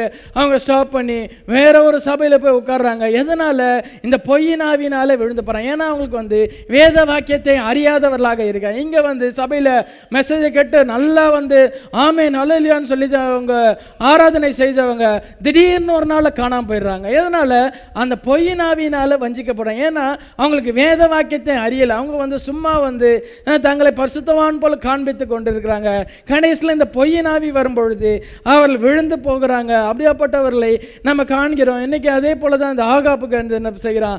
அந்த பொய்யினாவியில் அவன் வந்து வந்து விழுந்து போகிறான். எலியா வந்து ப்ராஃபஸை பண்ணியிருக்கும் பொழுது அது மிஷன் இந்த மிகாவின விஷன் வந்து அந்த வேர்ட் ஆஃப் காடோட கம்பேர் பண்ண எல்லாமே கரெக்டாக இருக்குது. ஆனால் இந்த நானூறு தீர்க்கதரிசனுடைய ப்ரீச்சிங் வந்து அவருடைய தீர்க்க தரிசனம் வந்து அது எந்த வார்த்தையோடும் அது கம்பேர் பண்ண முடியும் ஏனென்றால் அது அவருடைய வந்து சொந்த கருத்தாக இருக்கிறது. அவங்க கர்த்தரிடத்தில் அவங்க வந்து அதை பற்றி அவங்க விசாரிக்கலை. கர்த்தரிடத்துலேருந்து அதை அவங்க பெற்றுக்கொள்ளலை. அது அவருடைய வந்து சொந்த கருத்தாக இருக்கிறது என்று பார்க்குறோம். இப்போ இருபத்தி நாலாம் வசனத்தை வாசிப்போம். அப்பொழுது கேனானாவின் குமாரனாகிய சிதேக்கியா கிட்ட வந்து மிகாயாவை கன்னத்தில் அடித்து கர்த்தருடைய ஆவி எந்த வழியா என்னை விட்டு உன்னோடே பேசும்படி வந்தது? என்றான். இங்கே சிதைக்கியா என்ன சொல்லுறான் பார்க்கும்பொழுது கர்த்தருடைய ஆவி வந்து என்னை விட்டு எந்த வழியாய் உன்னிடத்தில் வந்தது? என்று கேட்குறான். என்ன சொல்லுறான்டா கர்த்தருடைய ஆவி என்கிட்ட தான் இருக்குது. அது உன்கிட்ட இல்லை. இப்போதையும் அது என்கிட்ட தான் இருக்கு. எப்படி உன்கிட்ட வந்ததுன்னு நீ சொல்ற? அப்படின்னு சொல்லி அவன் கன்னத்தில் அடிக்கும் பொழுது தொடர்ந்து அடுத்த வசனத்தை வாசிப்போம். மிகாயா நீ ஒளித்துக் கொள்ள உள்ளறையிலே பதுங்கும நாளிலே அதை காண்பா என்றான். இவன் அவனை குறிச்சும் விஷன் விஷன் பார்த்துருக்கிறான். ஹலலுயா கர்த்தர் வந்து அவனுக்கு இவங்க அவனை பற்றியும் விஷன் காண்பித்திருக்கிறார். என்ன சொல்லுகிறார்? நீ வந்து உள்ளறையில் ஒழித்து கொள்ள இடம் தேடும் பொழுது நீ எனக்கு எப்படி கர்த்தருடைய ஆவி வந்தது என்பதை நீ அறிந்து கொள்ள உன்னிடத்தில் கர்த்தருடைய ஆவி இல்லை. நீ அந்த யுத்தத்தில் நீ என்ன பண்ண போற? பயந்து ஒழித்து கொள்ள நீ யாரை தேடுவா. அந்த அந்த சுச்சுவேஷன் உனக்கு வரும். அவனை பற்றியும் விஷன் கர்த்தர் கொடுத்துருக்கிறார். ஹலலுயா அவன் சுயமாக சொல்லலை. கர்த்தர் சொன்னது அந்த விஷன் பார்த்தது அதை தான் அவனிடத்துல சொல்கிறான் நீ உள்ளறையில் ஒழித்துக்கொள்ள இடம் தேடும் பொழுது அப்பொழுது நீ அதை அறிவா என்று சொல்லுகிறான். ஹalleluya ஏனென்றால் எனது கது இந்த விஷயம் வந்து அது ட்ரூவாக இருக்கிறது அது நிச்சயமாக நிறைவேறும். ஆமென் இவன் வந்து அந்த ஃபெய்த் அவனுக்கு இருந்தது. அது கத்தர் வந்து ஒரு விஷன் கொடுத்துருக்கும் பொழுது இது எல்லாமே ட்ரூ என்ற வெளிப்பாடு வரும் பொழுது அதை அவன் சொல்லுறதுக்கு எந்தவித தயக்கமும் இல்லை எந்தவித பயமும் கிடையாது. அவன் தைரியமாக அதை சொல்லிடுறான் ஆனால் இங்கே இந்த சீஷர்களை பார்க்கும் பொழுது சீஷர்களுக்கு கர்த்தர் என்ன சொல்லுகிறார்? Jesus gave the disciple power to cast out devils அவங்க வந்து கர்த்தர் என்ன பண்ணுகிறார்? சீஷர்களுக்கு வந்து ஒரு பவர் கொடுக்கிறார். என்னவென்றால் அங்கே பிசாசை துரத்தும்படியான வல்லமையானது அவர்களுக்கு கொடுக்கப்பட்டது. ஆனால் அவங்களால என்ன பண்ண முடியல? அவங்க வந்து சின்ன சின்ன சின்ன பேய்களுக்கு வந்து அவங்கெல்லாம் துரத்துனாங்க. ஆனால் அவங்களால என்ன பண்ண முடியல? அந்த தீயிலும் அந்த ஜலத்திலும் தள்ளுகிறவனை வந்து அவங்கள வந்து சுகமாக்க கூடாமற் போயிட்டு மற்ற பதினேழு பதினஞ்சு பதினாறை வாசிப்போம். ஆண்டவரே என் மகனுக்கு இறங்கும் அவன் சந்திரரோகியாய் கொடிய வேதனைப்படுகிறான். அடிக்கடி தீயிலும் அடிக்கடி ஜலத்திலும் விழுகிறான். அவனை உம்முடைய சீஷரிடத்தில் கொண்டு வந்தேன். அவனை சொஸ்தமாக்க அவர்களால் கூடாமற் போயிற்று என்றான். இவனுக்கு பார்க்கும் பொழுது இங்கே இவனுக்கு ஒரு விதமான அசுத்தாவி இருக்கிறது. அவன் என்ன செய்கிறது? அந்த அசுத்தாவி அவனை தீயிலையும் தண்ணியிலையும் கொண்டு போய் அவனை தள்ளுது. அந்த அப்படியாப்பட்ட ஒரு ஆவியை வந்து என்ன பண்ண முடியல? இந்த சீஷர்களால் வந்து அவர்களை வந்து சுகமாக்க முடியாமல் போய்விட்டது. அதே வந்து கர்த்தனத்தில் இயேசுவின் இடத்துல வந்து அந்த அந்த ப- பையனுடைய தகப்பனார் வந்து சொல்லும் பொழுது இயேசு அவனுக்கு வந்து ஜெபிக்கும் பொழுது தொடர்ந்து வசனத்தில் நம்ம வாசிக்கும் பொழுது அவன் என்ன பண்ணிடுறான் அது அவனை அலைக்கழித்து அவனை விட்டு போனது. அவன் செத்தவனை போல கீழே விழுந்தான். இயேசு அவனை கையை பிடிச்சி தூக்கும் பொழுது அவன் எழுந்திருந்தான் அவன் சுகம் அடைந்தான் என்று பார்க்குறோம். அதனால் என்னது? இப்போ சுகம் அடைஞ்சவனை இவங்க கேட்குறாங்க எதனால எங்களுக்கு வந்து அது சு- எங்களால் வந்து அது கூடாமல் போயிட்டுன்னு கேட்குறாங்க மற்ற பதினேழு பத்தொன்பதுல இருபத்தொன்று வரை வாசிப்போம். அப்போது சீஷர்கள் இயேசுடத்தில் தனித்து வந்து அதை துரத்தி விட எங்களால் ஏன் கூடாமற் போயிற்று? என்று கேட்டார்கள். அதற்கு இயேசு உங்கள் அவிசுவாசத்தினாலே தான் கடுகு விதையால விசுவாசம் உங்களுக்கு இருந்தால் நீங்கள் இந்த மலையை பார்த்து இவ்விடம் விட்டு அப்புறம் போ என்று சொல்ல அது அப்புறம் போம் உங்களால் கூடாத காரியம் ஒன்றும் இராது என்று மெய்யாகவே உங்களுக்கு சொல்லுகிறேன். இந்த ஜாதி பிசாசு ஜபத்தினாலும் உபவாசத்தினாலுமே அன்றி மற்ற விதத்தினாலும் புறப்பட்டு போகாது என்றார். இங்க என்ன சொல்லுறார் நீங்க வந்து உங்களுக்குள்ள உள்ள அவிசுவாசம் அந்த வந்து இவங்களுக்கு அந்த பவர் இருக்கிறதா? கர்த்தனாங்க இயேசு அவங்க சொல்லியிருக்கும் பொழுது இட்ஸ் ஸ்டில் தேர் ஹalleluya உங்களுக்கு அந்த வல்லமை கொடுக்கப்பட்டிருக்குன்னு சொல்லும்போது அந்த வல்லமை அவங்களுக்கு இருக்கிறது. ஆனா அவங்களுக்கு என்ன நினைச்சு சின்ன சின்ன காரியங்கள் எல்லாத்துக்கும் அவங்க என்ன பண்ணிட்டாங்க? அவங்க ஈஸியா வந்து ஜெபம் பண்ணி விசுவாசத்தோட ப்ரே ஜெபம் பண்ணி அதையெல்லாம் அவங்க சுகமாக்கிட்டாங்க. ஆனா இவனை பார்க்கும் பொழுது இவன் ரொம்ப அலக்கழிச்சு பயங்கரம் இருக்கிறதுல இவங்க வந்து ரொம்ப ஒஸ்ட் கேஸை வந்து அங்கே ஃபேஸ் பண்ணுறாங்க அவனை வந்து தீயிலும் வந்து அது ஜலத்துலையும் வந்து தள்ள போகுது. இப்படியாப்பட்ட ஒரு ஸ்பிரிட்டை அவங்க பார்த்ததில்ல. கொஞ்சம் பெரிய ஒரு காரியத்தை பார்த்தோன்னே இவங்களுக்குள்ளே வந்து ஒரு பயம் வந்து விட்டது. அந்த பயம் தான் என்ன பண்ணுது? அது அவிஸ்வாசத்தை உண்டு பண்ணுகிறதா இருக்கிறது. அந்த பயம் வரும்பொழுது என்னது? அங்கே வந்து அவங்க வந்து அன்பிலீஃப் வருகிறது. அந்த அன்பிலீஃப் வரும்பொழுது இவங்களால் அது துரத்தக்கூடாமல் போயிடுச்சு. அதனால் என்னது? இந்த அன்பிலீஃப் வரக்கூடாது என்பதுக்கு அது தொடர்ந்து இருபத்தோராம் வசனத்தில் என்ன சொல்லுது? நாம் ஜபத்திலே நம்ம தரித்திருக்க வேண்டும். ஜபத்தும் வந்து விசுவாச உபவாசத்திலும் வந்து நாம் இருக்க வேண்டும். அதுதான் வாட்ச்னட் ப்ரேயர் வந்து நமக்கு அவசியமாக இருக்கிறது. இன்னைக்கு ஃபாஸ்டிங் ப்ரேயர் அவசியமாக இருக்கிறது. விழித்திருந்து ஜெபம் பண்ண வேண்டும். உபவாசம் இருந்து ஜெபம் பண்ண வேண்டும் என்றால் இந்த விதமான சாத்தானை ஜெயிக்கணும். எந்த விதமான சாத்தான்? அவிசுவாசம் தான் இருக்கிறதுல பெரிய டேவில் ஹலலுவியா அந்த டேவிலை ஜெயிக்கணும்னா மோர் ப்ரேயர் நமக்கு அவசியமாக இருக்கிறது. ஹலலுவியா அந்த அந்த ப்ரேயர் உங்களிடத்துல இல்லை. அதனால் உங்களுக்கு வந்து ஒரு பெரிய காரியம் வரும் பொழுது நீங்கள் வந்து பயந்துட்டீங்க உங்களுக்கு வந்து அவிசுவாசம் வந்து விட்டது. நம்ம வந்து என்னது, ஒருத்தர் வந்து ஒரு ஜுரம் வரும்பொழுது நம்ம ஜபிச்சிருவோம். ஜெபி அதெல்லாம் ஒன்றும் இல்லை பார்த்தார் நீங்கள் கவலைப்படாதீங்க. அதெல்லாம் சரியாயிரும் என்று நம்ம சொல்லி நம்ம சொல்லிடுவோம். ஆனால் வந்து ஒரு கொடிய நோய் உடைய ஒரு மனுஷனை பார்க்கும் பொழுது இவனுக்கு நீங்கள் ஜபிக்கணும்னு சொல்லும் பொழுது அப்போ நம்ம விசுவாசம் இல்லாமல் போயிடுச்சுன்னா ஒரு பெரிய ஐயோ இந்த நோய் வந்தால் யாருமே பிழைக்க முடியாது. ரொம்ப மோசமான கிரிட்டிக்கல் ஸ்டேஜில் இருக்கிறது. இப்போ இந்த சகோதரனுக்கு நம்ம போய் வந்து நீங்கள் வந்து பிழைச்சிருவோன்னு சொல்லி நம்ம வந்து விசுவாசத்தோட ஜபிச்சு அது ஒருவேளை நடக்காமல் போய்விடுமோ? அப்படின்ற ஒரு அவிசுவாசம் வந்துவிடும். ஏன்னா கர்த்தர் என்னது? அந்த நேரத்தில் நமக்கு என்ன ஃபெய்த் வேணும்? எப்படியாப்பட்ட நோயாக இருந்தாலும் கர்த்தர் குணப்படுத்த முடியும். ஹலலுயா எல்லாவற்றையும் கர்த்தர் கல்வாரி சிலுவையிலே நமக்காக சம்பாதித்திருக்கா ஹலலுயா அவரால் கூடாத காரியம் ஒன்றுமே இல்லை. ஐ மீன் அந்த ஃபெய்த் இருந்தால் நம்ம என்ன பண்ணுவோம்? அந்த விசுவாசத்தோட ஜெபிப்போம். இந்த இவர்களுக்கு என்ன இல்லாமல் போயிட்டு அந்த ஃபெய்த் இல்லாதபடிக்கு அவர்கள் வந்து அங்கே கொஞ்சம் அவிஸ்வாசம் வந்தனால அவங்களால அந்த அற்புதம் செய்ய முடியல. ஆனால் இவன் என்ன செய்கிறான் மிகாயா வந்து அந்த கத்துடைய வார்த்தை என்பதை அவன் பெர்ஃபெக்டாக அவன் உணர்ந்து விட்டான். இது ஹண்ட்ரட் பர்சன்ட் ட்ரூ என்பதை அவன் அறிந்து கொண்டான். அதை தைரியமாக சொல்லுறான் அவன் வந்து வார்த்தையிலே நிலைத்து நின்றான். ஆமேன் அதனால அவன் என்ன செய்கிறான் சொல்லும் பொழுது அது நடக்காது என்று அங்கே மற்றவர்களெல்லாம் நினைக்கிறாங்க. ஆனால் இவனுக்கு வந்து கர்த்தனால் அது வெளிப்படுத்தப்பட்டிருக்கும் பொழுது அதுக்கு நிச்சயமாக நிறைவேறும் ஏனென்றால் என்னது? He reveals it to those who are looking for him கர்த்தனை நோக்கி பார்க்கிறவர்களுக்கு தான் அதை கர்த்தர் வெளிப்படுத்த இவன் கர்த்தனை நோக்கி பார்க்குறான். இவன் நானூறு தீர்க்கதரிசிகள் என்ன பண்ணுறாங்க அவங்க ராஜாவை தான் நோக்கி பார்க்குறான் அவங்களுக்கு வந்து யார்? அந்த ராஜா தான் முக்கியம். இன்றைக்கி அரசியல் தலைவர்கள் இருக்கிறாங்க. அவங்களுடைய ஆதரவாளர்கள் என்னது? தங்களுடைய வந்து அரசியல் தலைவரை வந்து ரொம்ப புகழும் அவங்களோட வந்து அவங்க காட் ரேஞ்சுக்கு அவங்க கொண்டு போயிடுவாங்க. இன்றைக்கி அதனால தான் நம்ம என்ன செய்யக்கூடாது? சபையில் வந்து ஒரு கிறிஸ்தவர்கள் வந்து அந்த அரசியலை தலையிடக்கூடாது என்று சொல்லும் பொழுது ஏன்னா நமக்கு வந்து என்னது? காடு தான் மெயின் ஹலலுயா அவர் தானே வந்து அங்கே எல்லாவற்றுக்கும் ஹெட்டாக இருக்கிறார். அவர் அவருடைய அரசாட்சிக்காக நம்ம காத்து கொண்டு இருக்கிறோம். ஆனால் இன்றைக்கி உலக மக்கள் என்ன பண்ணுறாங்க இவர் வருவாரா? அல்லது அவர் வருவாரா? என்று என்ன பண்றாங்க? ஒவ்வொரு மனுஷனை நம்பி அவங்க மனுஷனை நம்ம தயவு கீழேயே அவங்க ஜீவிக்க வேண்டும் நினைக்கிறாங்க. இந்த நானூறு தீர்க்கதரிசிகள் என்ன பண்றாங்க? ராஜாவை பிரியப்படுத்தணும்னு நினைக்கிறாங்க. ஆனால் இவன் என்ன நினைக்கிறான்? கர்த்தனை பிரியப்படுத்த வேண்டும். ஹalleluya கர்த்தனை வார்த்தை என்ன சொல்லுறதோ அதன்படி தான் அவன் ப்ரொஃபஸை பண்ண வேண்டும். தன் சுய கருத்தை ஆட் பண்ணக்கூடாது. சுய கருத்தை ஆட் பண்ணும் பொழுது அது கர்த்தருக்கு வந்து விரோதமான ஒரு பாவமாக இருக்கிறது. அது அவரோட வார்த்தையோட நம்ம கூட்டவோ குறைச்சோ செஞ்சால் கர்த்தர் என்ன பண்ணுவார்? வாதை அனுப்புவார். உம், ப- இருந்து உங்களுடைய பெயரானது பேரானது கிறுக்கப்பட்டு போகும். ஜீவ புஸ்தகத்திலிருந்து பேர் கிறுக்கப்பட்டு போகும் என்று வெளிப்படுத்தினல நம்ம வாசிக்கிறோம். அதெல்லாம் இவன் உணர்ந்து க- வா- வார்த்தையின்படி சொல்ல வேண்டும். அது கர்த்தருக்கு உகந்ததாக இருக்கும். கர்த்தர் என்ன சொல்லுகிறாரோ எந்த வழியின்படி நம்ம செய்யணும் அதுதான் அவன் செய்கிறான். ஹலலுயா இந்த நானூறு பேர் படி அவன் செய்யாதபடிக்கு அவன் தைரியமாக ப்ராஃபஸை சொல்லிட்டான். இப்போ என்ன நடக்கிற இருபத்தாறு இருபத்தேழை வாசிப்போம். இவனை சிறைச்சாலையில் வைத்து நான் சமாதானத்தோட வருமளவும் இவனுக்கு இடுக்கத்தின் அப்பத்தையும் இடுக்கத்தின் தண்ணீரையும் சாப்பிட கொடுங்கள் என்று ராஜா சொன்னார் என்று சொல்லுங்கள் என்றான். அப்பொழுது மிகாயா நீ சமாதானத்தோட திரும்பி வருகிறது உண்டானால் கர்த்தர் என்னை கொண்டு பேசினதில்லை என்று சொல்லி ஜனங்களே நீங்கள் எல்லாரும் இதை கேளுங்கள் என்றான். அவன் என்ன பண்ணிடுறான் இப்போ? இவனை நீங்க பிடிச்சி கொண்டு போய் சிறைச்சாலையில் அடைச்சு இவனுக்கு இடுக்கத்தின் அப்பத்தையும் இடுக்கத்தின் தண்ணீரையும் கொடுங்க. நான் சமாதானத்தோட திரும்பிற வரைக்கும் கொடுங்கன்னு சொல்றான். ஆனால் அதுக்கு பதில் இவன் என்ன சொல்லுறான் மிகாயா நீ சமாதானத்தோட திரும்பி வருகிறது உண்டானால் நான் கர்த்தர் என்னை கொண்டு பேசினதில்லை என்று சொல்லி ஜனங்களே நீங்கள் எல்லாரும் இதை கேளுங்கன்னு சொல்கிறாங்க எங்க ஜனங்களை வந்து சாட்சியாக வைக்கிறான். அவன் என்ன எல்லார் மத்திலையும் சொல்லுறான் கர்த்தர் வந்து இதை சொன்னார். இவன் நிச்சயமாக வந்து சமாதானத்தோட திரும்பி வர மாட்டான் ஏன்னா நிச்சயமாக அந்த அந்த வாரில் அந்த போர் நடக்கும் பொழுது இவன் செத்து போவான். அவனுக்கு வந்து அந்த அந்த ஆனது நிறைவேற போகுது அதனால் இவன் சமாதானத்தோடு திரும்பி வர மாட்டான் என்று அங்க அவன் பகிரங்கமாக அங்க அறிக்கை செய்கிறதை காணுகிறோம். ஹalleluya இதுதான் ப்ராஃபட்டிக் ஸ்பிரிட் அவன் ப்ராஃபட் இப்பதான் வந்து என்னது? அவன் முதல்ல பேசினது வந்து ஒரு மேன்ல ஸ்பிரிட்டாக ஒரு வஞ்ச புகழ்ச்சியாக சொல்லிட்டான். ஆனா இப்போ அதுக்கு பின் ஒரு வசனத்தை எல்லாம் வாசிக்கும் பொழுது எவ்வளோ போல்டா தைரியமா அவன் பேசுறான் பாருங்க. ஹalleluya ஏனென்றால் அது கர்த்தர் அவனுக்கு சொன்ன வார்த்தையாக இருக்கிற அந்த அனாயிண்டிங் வரும் பொழுது அந்த அனாயிண்டிங் முன்னதாக யாருமே நிற்க முடியாது. ஆமென் கர்த்தர் ஒரு மனுஷனை அபிஷேகம் பண்ணியிருக்கும் பொழுது அவனை யாராலும் ஒண்ணுமே செய்ய முடியாது.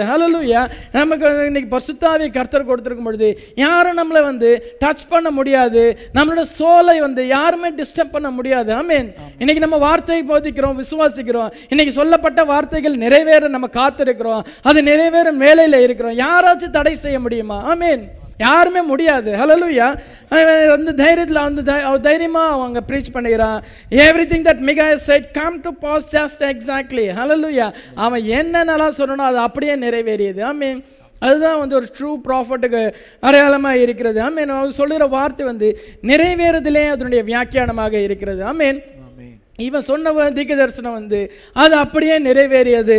அவனுடைய ரத்தமானது அங்கே சிந்தப்பட்டது. அவன் மறித்து போனான். அதே போல் அவனுடைய ரத்தத்தை வந்து நாய்கள் நக்கியது. ரெண்டு இவன் சொன்ன ப்ராஃபஸி நிறைவேறது. எலைஜா சொன்ன ப்ராஃபஸியும் அங்கே நிறைவேறியது. ஹலலுயா ஏன்னா என்னது? ரெண்டும் ஒன்று கொண்டு வேறுபட்டது கிடையாது. ரெண்டுமே வந்து ஒரே இதுதான். அது ஒரே லிங்க்ல இருக்குது. ஐ மீன் இன்னைக்கு ஆதியா முதல் வெளிப்படுத்தின விசேஷம் வரைக்கும் எல்லா வார்த்தையும் ஒன்னோட ஒன்று அது ஒரு ஒரு செயின் போல் அங்கே லிங்க்ல இருக்கிறது. இன்னைக்கு எல்லாவற்றையும் நம்ம அறிந்திருக்கிறோம். என்ன நம்ம என்ன காலத்தில் இருக்கிறோம்? என்ன நிறை என்ன என்ன காரியம் இனி வரும் காலங்களில் நிரகர போகிறது.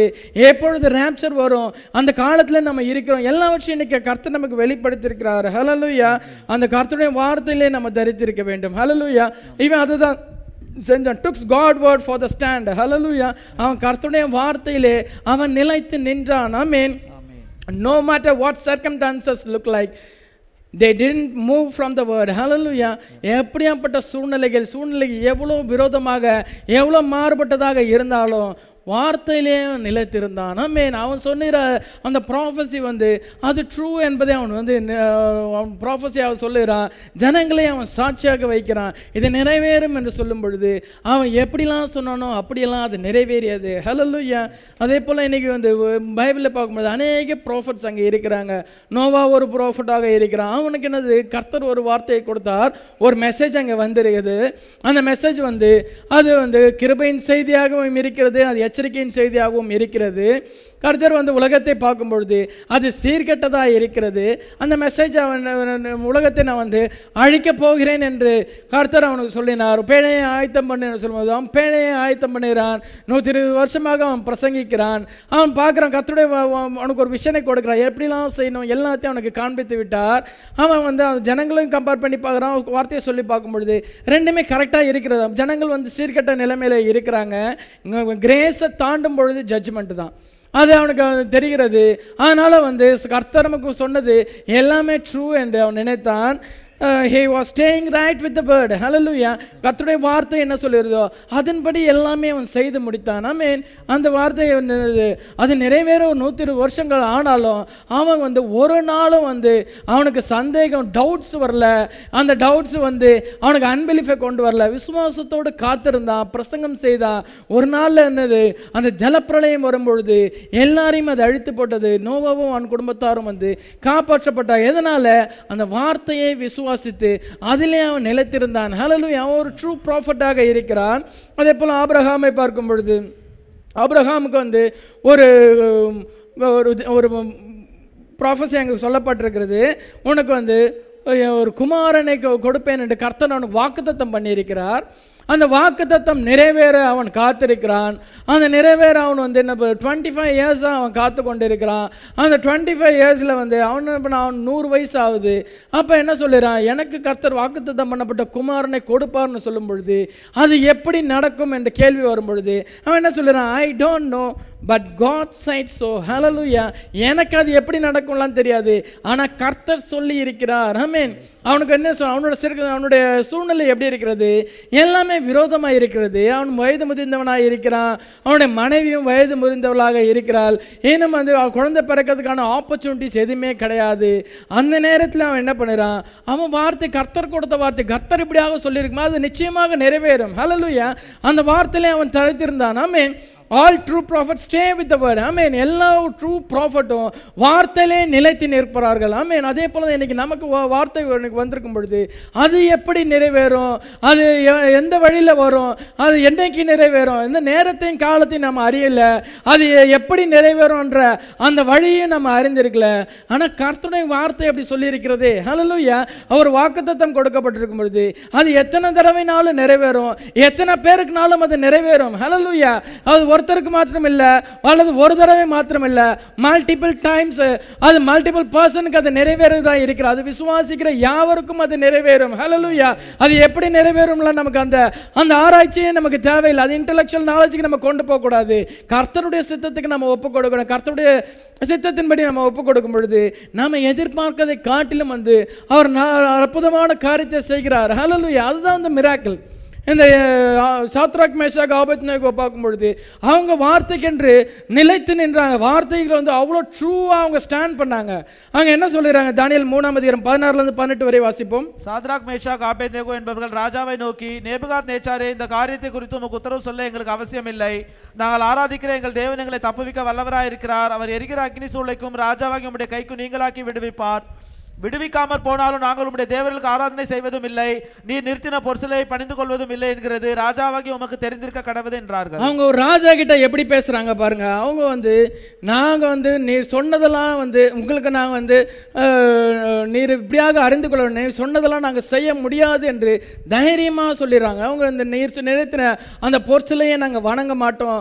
அப்ப கர்த்தர் எங்களை வந்து விடுவிப்பார். விடுவியாமற் போனாலும் நாங்க வந்து அதை நாங்க வணங்க மாட்டோம் என்பதை ராஜாவாக நீர் வந்து அறிந்து கொள்ள வேண்டும் என்று அவங்க தைரியமாக சொல்கிறாங்க என்ன இப்போ அவங்க கர்த்தருடைய வார்த்தைக்காக நிற்க வேண்டும்? அதுதான் அவங்களோட மனசில் இருந்த ஒரே காரியம் வந்து stay right with the word அவங்க அது அது மட்டும்தான் அவங்க மைண்டில் இருந்தது. அவங்களுக்கு என்ன சொல்கிறாங்க அந்த அக்கினி சூளையானது அங்கே ஏழு மடங்கு அக்கினி சூளையானது அங்கே சூ- சூடாக்கப்பட்டது. அவங்க கொண்டு போய் உள்ளே போடணும் என்று சொல்லும் பொழுது அதில் போட்டு போட்டாலும் கர்த்தர் வந்து காப்பாற்றும் அதே கர்த்தர் வந்து எங்களை விடுவிப்பார். அந்த ஃபைத் அவங்களுக்குள்ளே இருந்தது.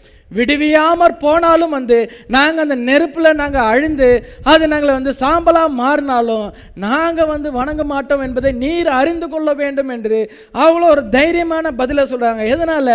அவங்க அவங்க அவங்க நிற்கிறது வந்து காட்ஸ் வேர்டில் அவங்க இருக்கிறாங்க. அது ட்ரூ என்பதை உணர்ந்திருந்தாங்க. அந்த ட்ரூ வேர்டுக்காக இந்த உயிரை வந்து துச்சமாக நினைத்தார்கள். ஹலலூயா அதனால் அவங்க என்ன பண்ணாங்க? பட் இந்த stayed with the word hallelujah கர்த்துடைய வார்த்தையிலே வந்து நிலைத்து நிற்கிறாங்க. ஆமாம் இன்னைக்கு என்ன பண்ணுறாங்க வார்த்தையில் வந்து இருக்கிறாங்க ராபோஜனை எடுக்கிறாங்க ஞானசன் எடுத்து ராபோஜன் எடுத்து ரொம்ப வருஷம் வருகிறாங்க. ஆனால் சபையை விட்டு திடீர்னு போகும் பொழுது அவங்க விசாரிச்சு என்ன சொல்கிறாங்க அற்பமான ஒரு காரியத்துக்காக அவங்க வந்து வார்த்தையை விட்டு பின்வாங்கி போகிறாங்க. பார்க்கும்போது என்னது? இந்த சாத்ராக் மேஷாக் ஆபத் நோக்கோ பார்க்கும்பொழுது அவங்களுக்கு வந்த சோதனையெல்லாம் வந்தால் இவங்க வந்து கத்தரை வந்து ஒரேடியாக மறுதளிச்சிட்டு போயிடுவாங்க. அந்த அளவுக்கு வந்து இன்னைக்கு வந்து ஜனங்கள் வந்து அப்படியான ஒரு ஸ்டம்பிளிங் ஸ்ப்ரெட்டில் இருக்கிறாங்க. ஆனால் இங்கே சோத்ராக் மேஷாக் ஆபத் நோக்கோ அவங்க வார்த்தையிலே உறுதியாக இருந்தார்கள். ஹலலுயா அதே உறுதியாக நாம் காணப்பட வேண்டும். அமேன் ஏனென்றால் காலமானது கடைசியாக இருக்கிறது. ஒரு வந்து யாராச்சும் விலகி போயிட்டு நான் கொஞ்ச நாள் கழிச்சு நான் உள்ள நான் திரும்ப சபைக்கு வர்றேன் என்று சொல்லும் பொழுது அந்த வாய்ப்பு அவங்களுக்கு கிடைக்காம போவதற்கு நான் ரொம்ப அதிகமான சான்சஸ் இருக்கிறது. அவங்களால வந்து மறுபடியும் உள்ளே பிரவேசிக்க முடியாது. ஏனென்றால் அவருடைய வருகை எப்பொழுதுனே என்றது என்பது நமக்கு வந்து அதி சீக்கிரத்தில் என்பது இருக்கிறது என்பதை உணர்ந்திருக்கிறோம். வருகை வந்துருச்சுன்னா அவங்களால என்ன பண்ண முடியாது. அவங்களால திரும்பவும் அந்த வார்த்தைக்குள்ளே வர முடியாது. இழக்கப்பட்டு போவார்கள். ஏன் ஆனால் எதனால் என்ன பண்ண வேண்டும்? இந்த சாத்ரக் மேஷக் ஆபத்னகோ வந்து நமக்கு ஒரு உதாரணமாக இருக்காங்க. எப்படி வார்த்தையில் நம்ம வந்து உறுதியாக காணப்பட வேண்டும் என்பதுக்கு இவங்க ஒரு பர்ஃபெக்ட் எக்ஸாம்பிளாக இருக்கும் அதே போல் தானியலை பார்க்கும் பொழுது அவன் என்ன சொல்லுகிறான்? அவனுக்கு வந்து ஒரு அந்த இடத்துல அந்த நேரத்தில் ஒரு ஸ்ட்ரிக்டான ரூல்ஸ் போடப்பட்டிருக்குது. இந்த நெக்ஸ்ட் தேர்ட்டி டேஸ் வரைக்கும் யாரும் வந்து யாரும் எந்த கடவுளை நோக்கியும் விண்ணப்பம் பண்ணக்கூடாது. ராஜாவை மாத்திரம்தான் விண்ணப்பம் பண்ணணும்னு சொல்லும் பொழுது அவன் என்ன பண்ணுகிறான்? ஆறாம் அதிகாரம் பத்தாம் வசனத்தை வாசிப்போம். தானியலோ என்றால் அந்த பத்திரத்துக்கு கையெழுத்து வைக்கப்பட்டது என்று அறிந்த போதிலும் தன் வீட்டுக்குள்ளே போய் தன் மேலறையிலே எருசலேமுக்கு நேராக பலகங்கள் திறந்திருக்க அங்கே தான் முன் செய்து வந்தபடியே தினம் மூன்று வேலையும் தன் தேவனுக்கு முன்பாக முழங்கார் பண்ணிட்டு ஜபம் பண்ணி சோத்திரம் செலுத்த பயன்படுத்தினான் அவன் பாருங்க என்ன பண்ணுறான்? ராஜாவுடைய கட்டளை இருக்கிறது. முப்பது நாள் அளவு நீங்கள் யாருமே வந்து எந்த கடவுள் நோக்கி நீங்கள் விண்ணப்பம் பண்ணக்கூடாதுன்னு சொன்னாலும் அவன் மூணு வேலையும் அங்கே ஜெபிக்கிறான். ஹalleluya அவனுடைய ஜெபத்தை அவன் கைவிடவே இல்லை. ஐ மீன் அவன் வந்து என்னது கர்த்தர் சொன்ன பேட்டர்ன் படி கர்த்தருடைய வார்த்தையின்படி அவன் ஜீவியமானது இருக்கிறது. கர்த்தருடைய பார்வைக்கு அவன் செம்மையான காரியத்தை செய்திருக்கிறான். அவன் ராஜாவுடைய கட்டளைக்கு பயந்தா என்ன ஆகும் அது வந்து அது க- கர்த்தருடைய க- பார்வைக்கு பொல்லாப்பனது இன்னைக்கு நம்ம வந்து அரசாங்கம் இருக்கிறது. ஏன்னா அரசாங்கம் சொல்லுகிற எல்லா காரியத்தையும் நம்ம கீழ்ப்படிஞ்சு தான் இருக்கிறோம்.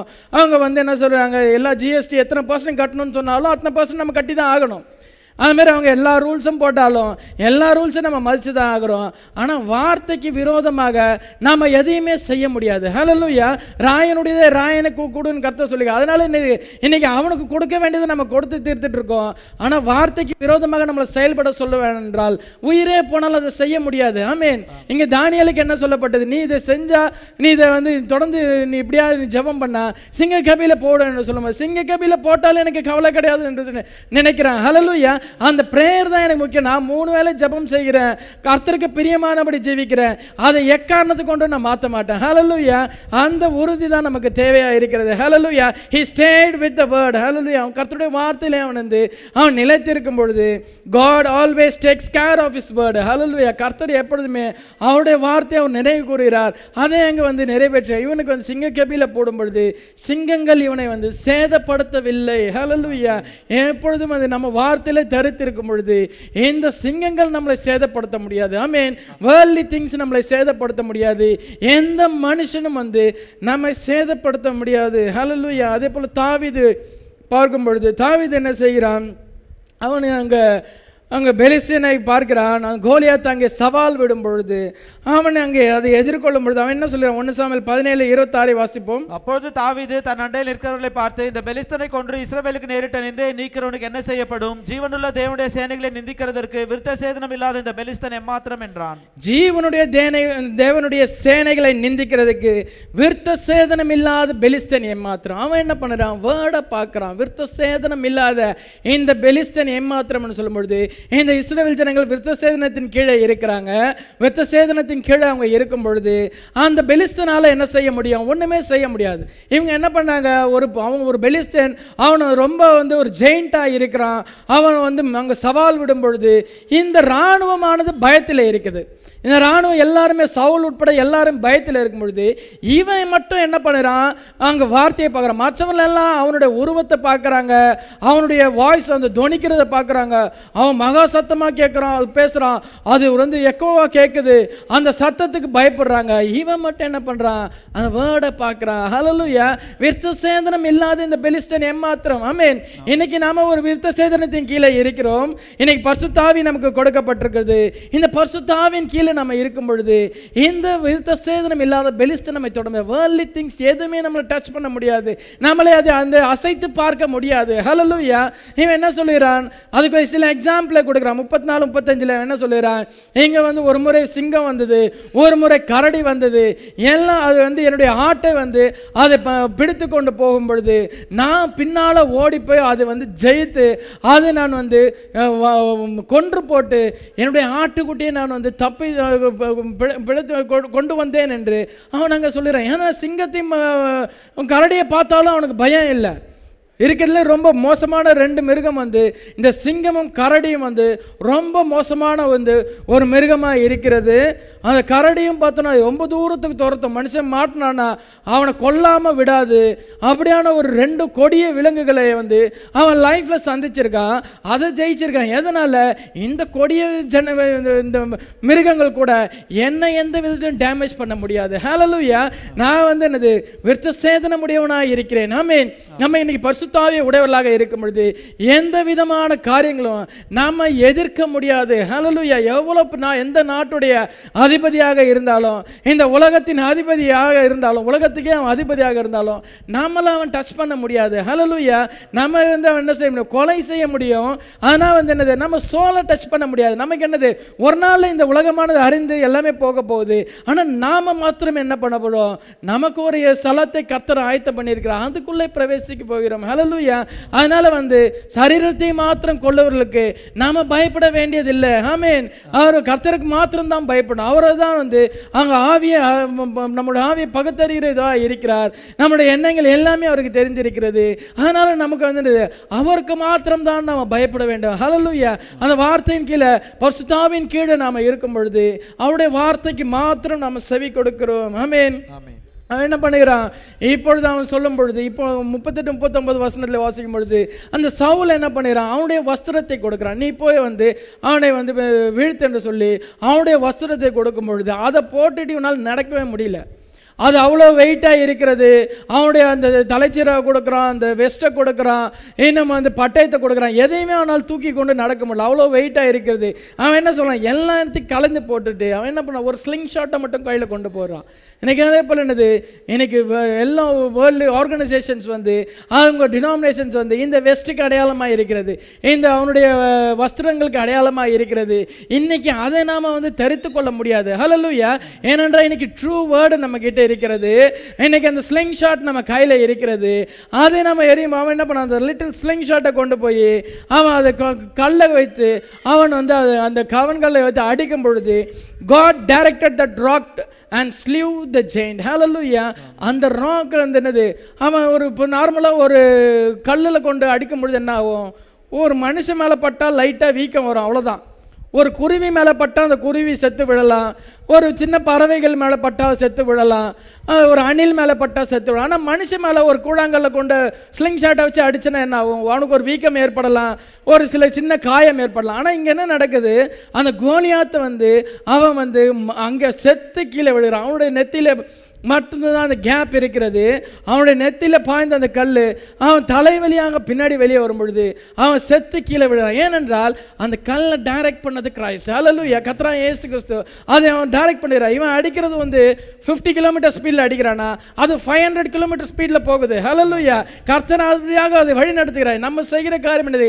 வார்த்தையின்படி ஒரு காரியத்தை செய்யும் பொழுது நம்ம எதிர்பார்க்கதை காட்டிலும் அவர் பெரிய காரியத்தை செய்ய முடியும். ஆமென் நம்ம நம்ம எதிர்பார்க்கறது என்னது? ஒரு சின்ன காரியம் நமக்கு வந்து கர்த்தர் எதிர்பார்ப்பு செய்வார் நம்ம எதிர்பார்க்கும் பொழுது நம்ம நினைப்பதற்கு அதிகமாக செய்யக்கூடிய தேவனாக இருக்கிறார். Hallelujah miracle working God hallelujah he stayed with God he stayed on his convictions hallelujah அவன் வார்த்தையிலே தரித்திருந்தான். தன்னுடைய அறிக்கையிலே அவன் உறுதியாக இருந்தான். ஐ மீன் இன்னைக்கு நம்ம அறிக்கை செய்கிறோம். ஓ, ஞானஸ்தானம் எடுக்கும் பொழுது என்ன அறிக்கை செய்கிறோம்? மு- முடிவு பரியந்தம் வார்த்தையில இருப்பேன்னு சொல்லி கேட்கும் பொழுது இருப்பேன் அறிக்கை செய்யும் பொழுது அந்த அறிக்கையிலே நாம் உறுதியானவர்களாக காணப்பட வேண்டும். கடைசி வரைக்கும் அந்த அந்த அறிக்கையில் நிலைத்து நிற்க வேண்டும். ஹலலுயா டேவிட் அதுதான் செஞ்சான். நான் அவனை போய் வீழ்த்துவேன் சொல்லி போகும்பொழுது அவன் முன் வைத்த காலம் அவன் பின் வைக்கல. ஹலலுயா அவன் வந்து அந்த கர்த்தருடைய வார்த்தையை கொண்டு அவன் போகிறான். நீ வந்து உன்னுடைய மாம்சபரமான பலத்தை கொண்டு வர்ற. நான் வந்து நீ நிந்திக்கிற தேவனுடைய நாமத்தை உடையவனாக வருகிறேன்னு சொல்ல அவருடைய நாமத்தை உடையவனாக அவன் போகும் பொழுது அந்த தோல்வியே அவனுக்கு கிடையாது. ஹலலுயா ஜெயம் கொள்ளுகிறவனாக அவன் திரும்பி வந்தான். இன்னைக்கு நமக்கு அதுதான் வாக்குத்தத்தம். இன்னைக்கு நம்ம ஜெயிக்கிறவர்களாக இருக்கிறோம். ஹலலுயா எல்லாத்தையும் வந்து நம்ம ஜெய ஜெயம் கொள்ளுகிறவர்களாக காணப்படுவோம். வேர்லி பிளஸ்ஸிங்ஸுக்கும் வந்தது. அதுக்கும் போராடி நம்ம ஜெயத்தை பெறுகிறோம். ஹலலுயா ஜ ஜபத்தினால் மாம்சப்பரமான போராட்டம் வந்து அது வீணானதாக இருக்கிறது. ஆனால் ஆவிக்குரியமாக நம்ம போ- போராடும் பொழுது ஜபத்திலே போராடும் பொழுது அதை நம்ம பெற்றுக்கொள்ளுகிறோம். ஹலலுயா அந்த பேதுரு யோவான்னு பார்க்கும்பொழுது அவங்க என்ன செய்கிறாங்க அப்போ சில மூணு ஆறிலேருந்து எட்டு வரை வாசிப்போம். அப்பொழுது பேதுரு வெள்ளியும் பொண்ணும் என்னிடத்தில் இல்லை. என்னிடத்தில் உள்ளதை உனக்கு தருகிறேன். நசரேனாகிய இயேசு கிறிஸ்து நாமத்தினாலே நீ எழுந்து நட என்று சொல்லி வலது கையினால் அவனை பிடித்து தூக்கிவிட்டான். உடனே அவனுடைய கால்களும் கரடுகளும் பலன் கொண்டது. அவன் குதித்தெழுந்து நின்று நடந்தான். நடந்து குதித்து தேவனை துதித்து கொண்டு அவனுடனே கூட தேவாலயத்துக்குள் பிரவேசித்தான். அவங்க என்ன சொல்றாங்க? பொண்ணும் வெள்ளியும் என்னிடத்துல இல்லை. என்னிடத்தில் உள்ளதை உனக்கு தரேன். அவங்க கிட்ட என்ன இருக்குது? வார்த்தை இருக்கிறது. ஹலலுயா இன்னைக்கு நம்ம இடத்துல பொண்ணும் வெள்ளியும் இல்லை. நாம வந்து பொண்ணு வெள்ளியை நம்ம போட்டுக்கொண்டு நம்மளை அலங்கரிச்சு கொண்டு அப்படியாக நம்ம ஷோ செய்கிறதுக்காக நம்ம வந்து அந்த ஒரு விருப்பம் நமக்கு இல்லை. ஏனென்றால் அதை காட்டிலும் மேலான காரியம் நமக்கு இருக்கிறது. ஹலலுயா இன்னைக்கு வார்த்தையானது நமக்கு இருக்கும் பொழுது இன்னைக்கு ஒருத்தருக்கு நம்ம ஹெல்ப் பண்ணணும் என்னது? பொண்ணும் வெளியும் கொடுத்து ஹெல்ப் பண்ண முடியாது. இந்த வார்த்தையை கொடுத்து அவனுக்கு ஹெல்ப் பண்ணும் பொழுது அவன் என்ன பண்ணுறான்? முடவனா இருக்கிறான். இப்போ அவனை எழுப்பி விட்டவனே அவன் என்ன பண்ணுறான் அவன் அவர்களோட நடந்து அந்த தேவனை துதித்து கொண்டு தேவாலயத்துக்குள்ள பிரவேசித்தான். ஹலலுயா அவன் முடவனாக முடவனாய் இருக்கிறான். அவனுக்கு வந்து என்ன சொல்றாங்க? என்னிடத்தில் உள்ளதை உனக்கு தருகிறேன்னு சொல்லும்போது வார்த்தை அவங்களிடத்தில் இருக்கிறது. ஹலலு ஹalleluya அவங்களுக்கு அந்த கிஃப்ட் ஆனது இருக்கிறது. அதை சொல்லும் பொழுது அவனுக்கு அங்க அந்த கிரிப்பிள்டு மேன் வந்து அவன் எழுந்தான் சுகமடைந்தான். இன்னைக்கு நம்ம என்ன சொல்லிடுறோம் மற்றவர்களுக்கு நமக்கு இலவசமாய் நம்ம பெற்றிருக்க பொழுது இலவசமாய் நம்ம கொடுக்க முடியும். ஹalleluya இன்னைக்கு இலவசமாய் நம்ம வார்த்தையை பெற்றிருக்கோம். அதை இலவசமாக மற்றவர்களுக்கு கொடுக்கும் பொழுது எனக்கு வாழ்க்கையில் வந்து எல்லாமே சோதனையாக இருக்குது எப்படி நான் வந்து ஜெயத்தை பெற்றுக்கொள்ள வேண்டும்? அதுக்கு பேட்டர்ன் என்கிட்ட இருக்கிறது. ஹalleluya அந்த வார்த்தையை நம்ம சொல்லும் பொழுது அந்த வார்த்தை வந்து அந்த வார்த்தையில் அவங்க நிலைத்திருந்தா அவங்க என்ன பண்ணுறாங்க உள்ளே பிரவேசிக்கிறாங்க. நம்மளோட கூட சேர்ந்து வார்த்தையிலே வந்து உள்ளே பிரவேசித்து அவங்க வந்து ஆசீர்வாதத்தை அவங்களும் கிளைம் பண்ண முடியும். ஹalleluya இன்னைக்கு யாருக்குமே வந்து ரெஸ்ட்ரிக்ட் பண்ணப்படலை இந்த பிளெஸிங்ஸு அதை வந்து தேவனை நாடுகிற அவர் மேல் வாஞ்சே இருக்கிற ஒவ்வொருவருக்கும் அவரை நோக்கி விண்ணப்பம் பண்ணுகிற யாவருக்கும் வந்து எல்லா பிளஸ்ஸிங்ஸும் இன்னைக்கு கர்த்தர் வாக்குத்தத்தம் பண்ணியிருக்கிறார். ஹalleluya நாம செய்ய வேண்டிய காரியம் என்ன? வார்த்தையிலே வந்து நிலைத்து நிற்க வேண்டும். ஆமென் எல்லா ட்ரூ ப்ராஃபட்ஸ் என்ன பண்ணாங்க? அவங்க வார்த்தை தான் நோக்கி பார்த்தாங்க. வார்த்தையிலே கடைசி மட்டும் நிலைத்திருந்தார்கள். இன்னைக்கு நாம செய்ய வேண்டியதும் அதுதான். ஒரு ட்ரூ பிலீவர் செய்ய வேண்டிய காரியம் என்னது? வார்த்தையை நோக்கி பார்க்க வேண்டும்.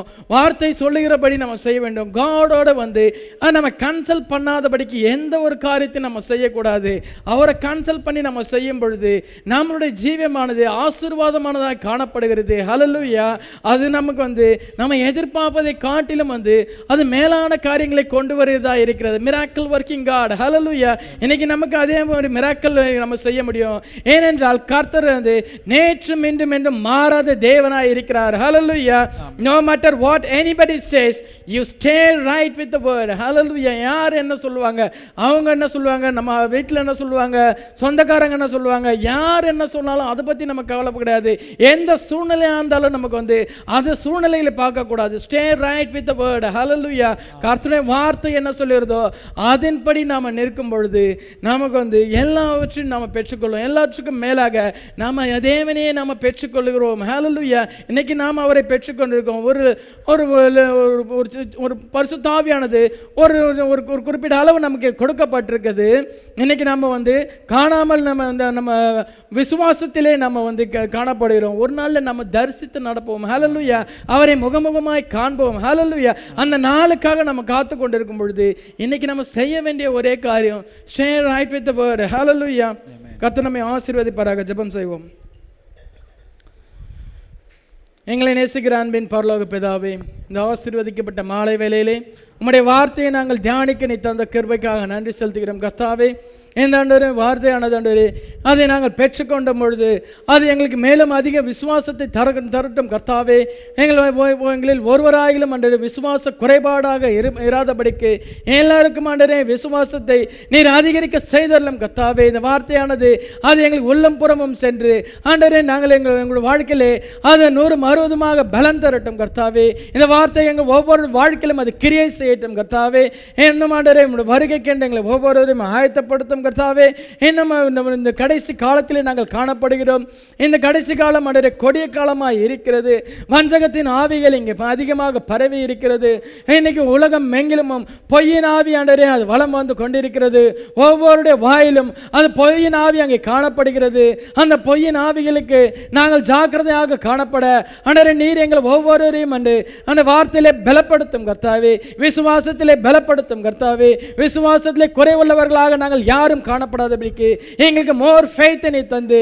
அண்டரே நீர் ஆண்டரே உண்மையை நோக்கி ஆண்டரே நாங்கள் ஆண்டரே விண்ணப்பம் பண்ணத்தக்கதாகவும் ஆண்டரே உமக்கு பிரியமான ஒரு ஜீவத்தை ஜீவிக்கும்படியாகவும் இன்னும் ஆண்டரே உண்மை கிட்டி சேரும்படியான அனுபவத்தை பெற்றவர்களாக காணப்பட கிருபைத்தாரும் எங்கள் வாழ்க்கையில் நீர் அற்புத அடையாளங்களை நீர் காண்பித்தரலும் கத்தாவே. எங்கள் ஒவ்வொரு வாழ்க்கையிலும் அந்த பர்சனல் எக்ஸ்பீரியன்ஸை பெற்று எமக்கென்று நாங்கள் சாட்சியாக காணப்பட கிருபை சாரும் கத்தாவே. எங்கள் ஒவ்வொருவரையும் உம்முடைய வருகைக்கென்று ஆயத்தப்படுத்தும் தகுதிப்படுத்தும் கற்றாவே எங்களுடைய குற்றங்கள் குறைகள் எல்லாவற்றையும் தயவாய் எங்கள் மன்னித்து அருளும் ஆண்டவரே. இன்னும் ஆண்டவரே எங்களுக்கு ஆண்டவரே வார்த்தையினாலே போஷித்து அருளும் ஆண்டவரே. எல்லா சூழ்நிலைகளும் எங்களுக்கு விரோதமாக இருக்கிற எல்லா சூழ்நிலைகளும் நீர் ஆண்டவரே அப்புறப்படுத்தி போட்டு உம்முடைய வருகை மட்டும் நாங்கள் விடுதலையோடு ஆராதிக்க எல்லா விஷயம் கம்ஃபர்ட்டும் நீர் எங்களுக்கு தந்தருளும் கத்தாவே. நாங்கள் விடுதலையோடு ஆராதிக்க விடுதலையோடு ஆண்டரே நாங்கள் ஆண்டரே இந்த உலகத்திலே நாங்கள் ஆண்டரே ஜீவிக்க நீ கிருபை தாரும் இன்னும் கொஞ்ச காலம்தான் இருக்கிறது. அது வரைக்கும் ஆண்டவரே வார்த்தையினாலே எங்களை போஷித்து வழி நடத்தும் கத்தாவே எங்களுடைய கிரியைகள் எல்லா செய்கைகள் எல்லாவற்றையும் உம்முடைய கரத்தில் ஒப்பு கொடுக்கிறோம் தரை மட்டும் தாழ்த்துகிறோம் ஆண்டவரே. நீர் மாத்திரம் எங்கள் மத்தியிலே மகிமைப்படுவீராக. கர்த்தரும் மீட்பெரும் அருமை ரசிகராகிய கர்த்தராகிய இயேசு கிறிஸ்து நாமத்தினால ஜெபம் எடுக்கிறோம். ஆமே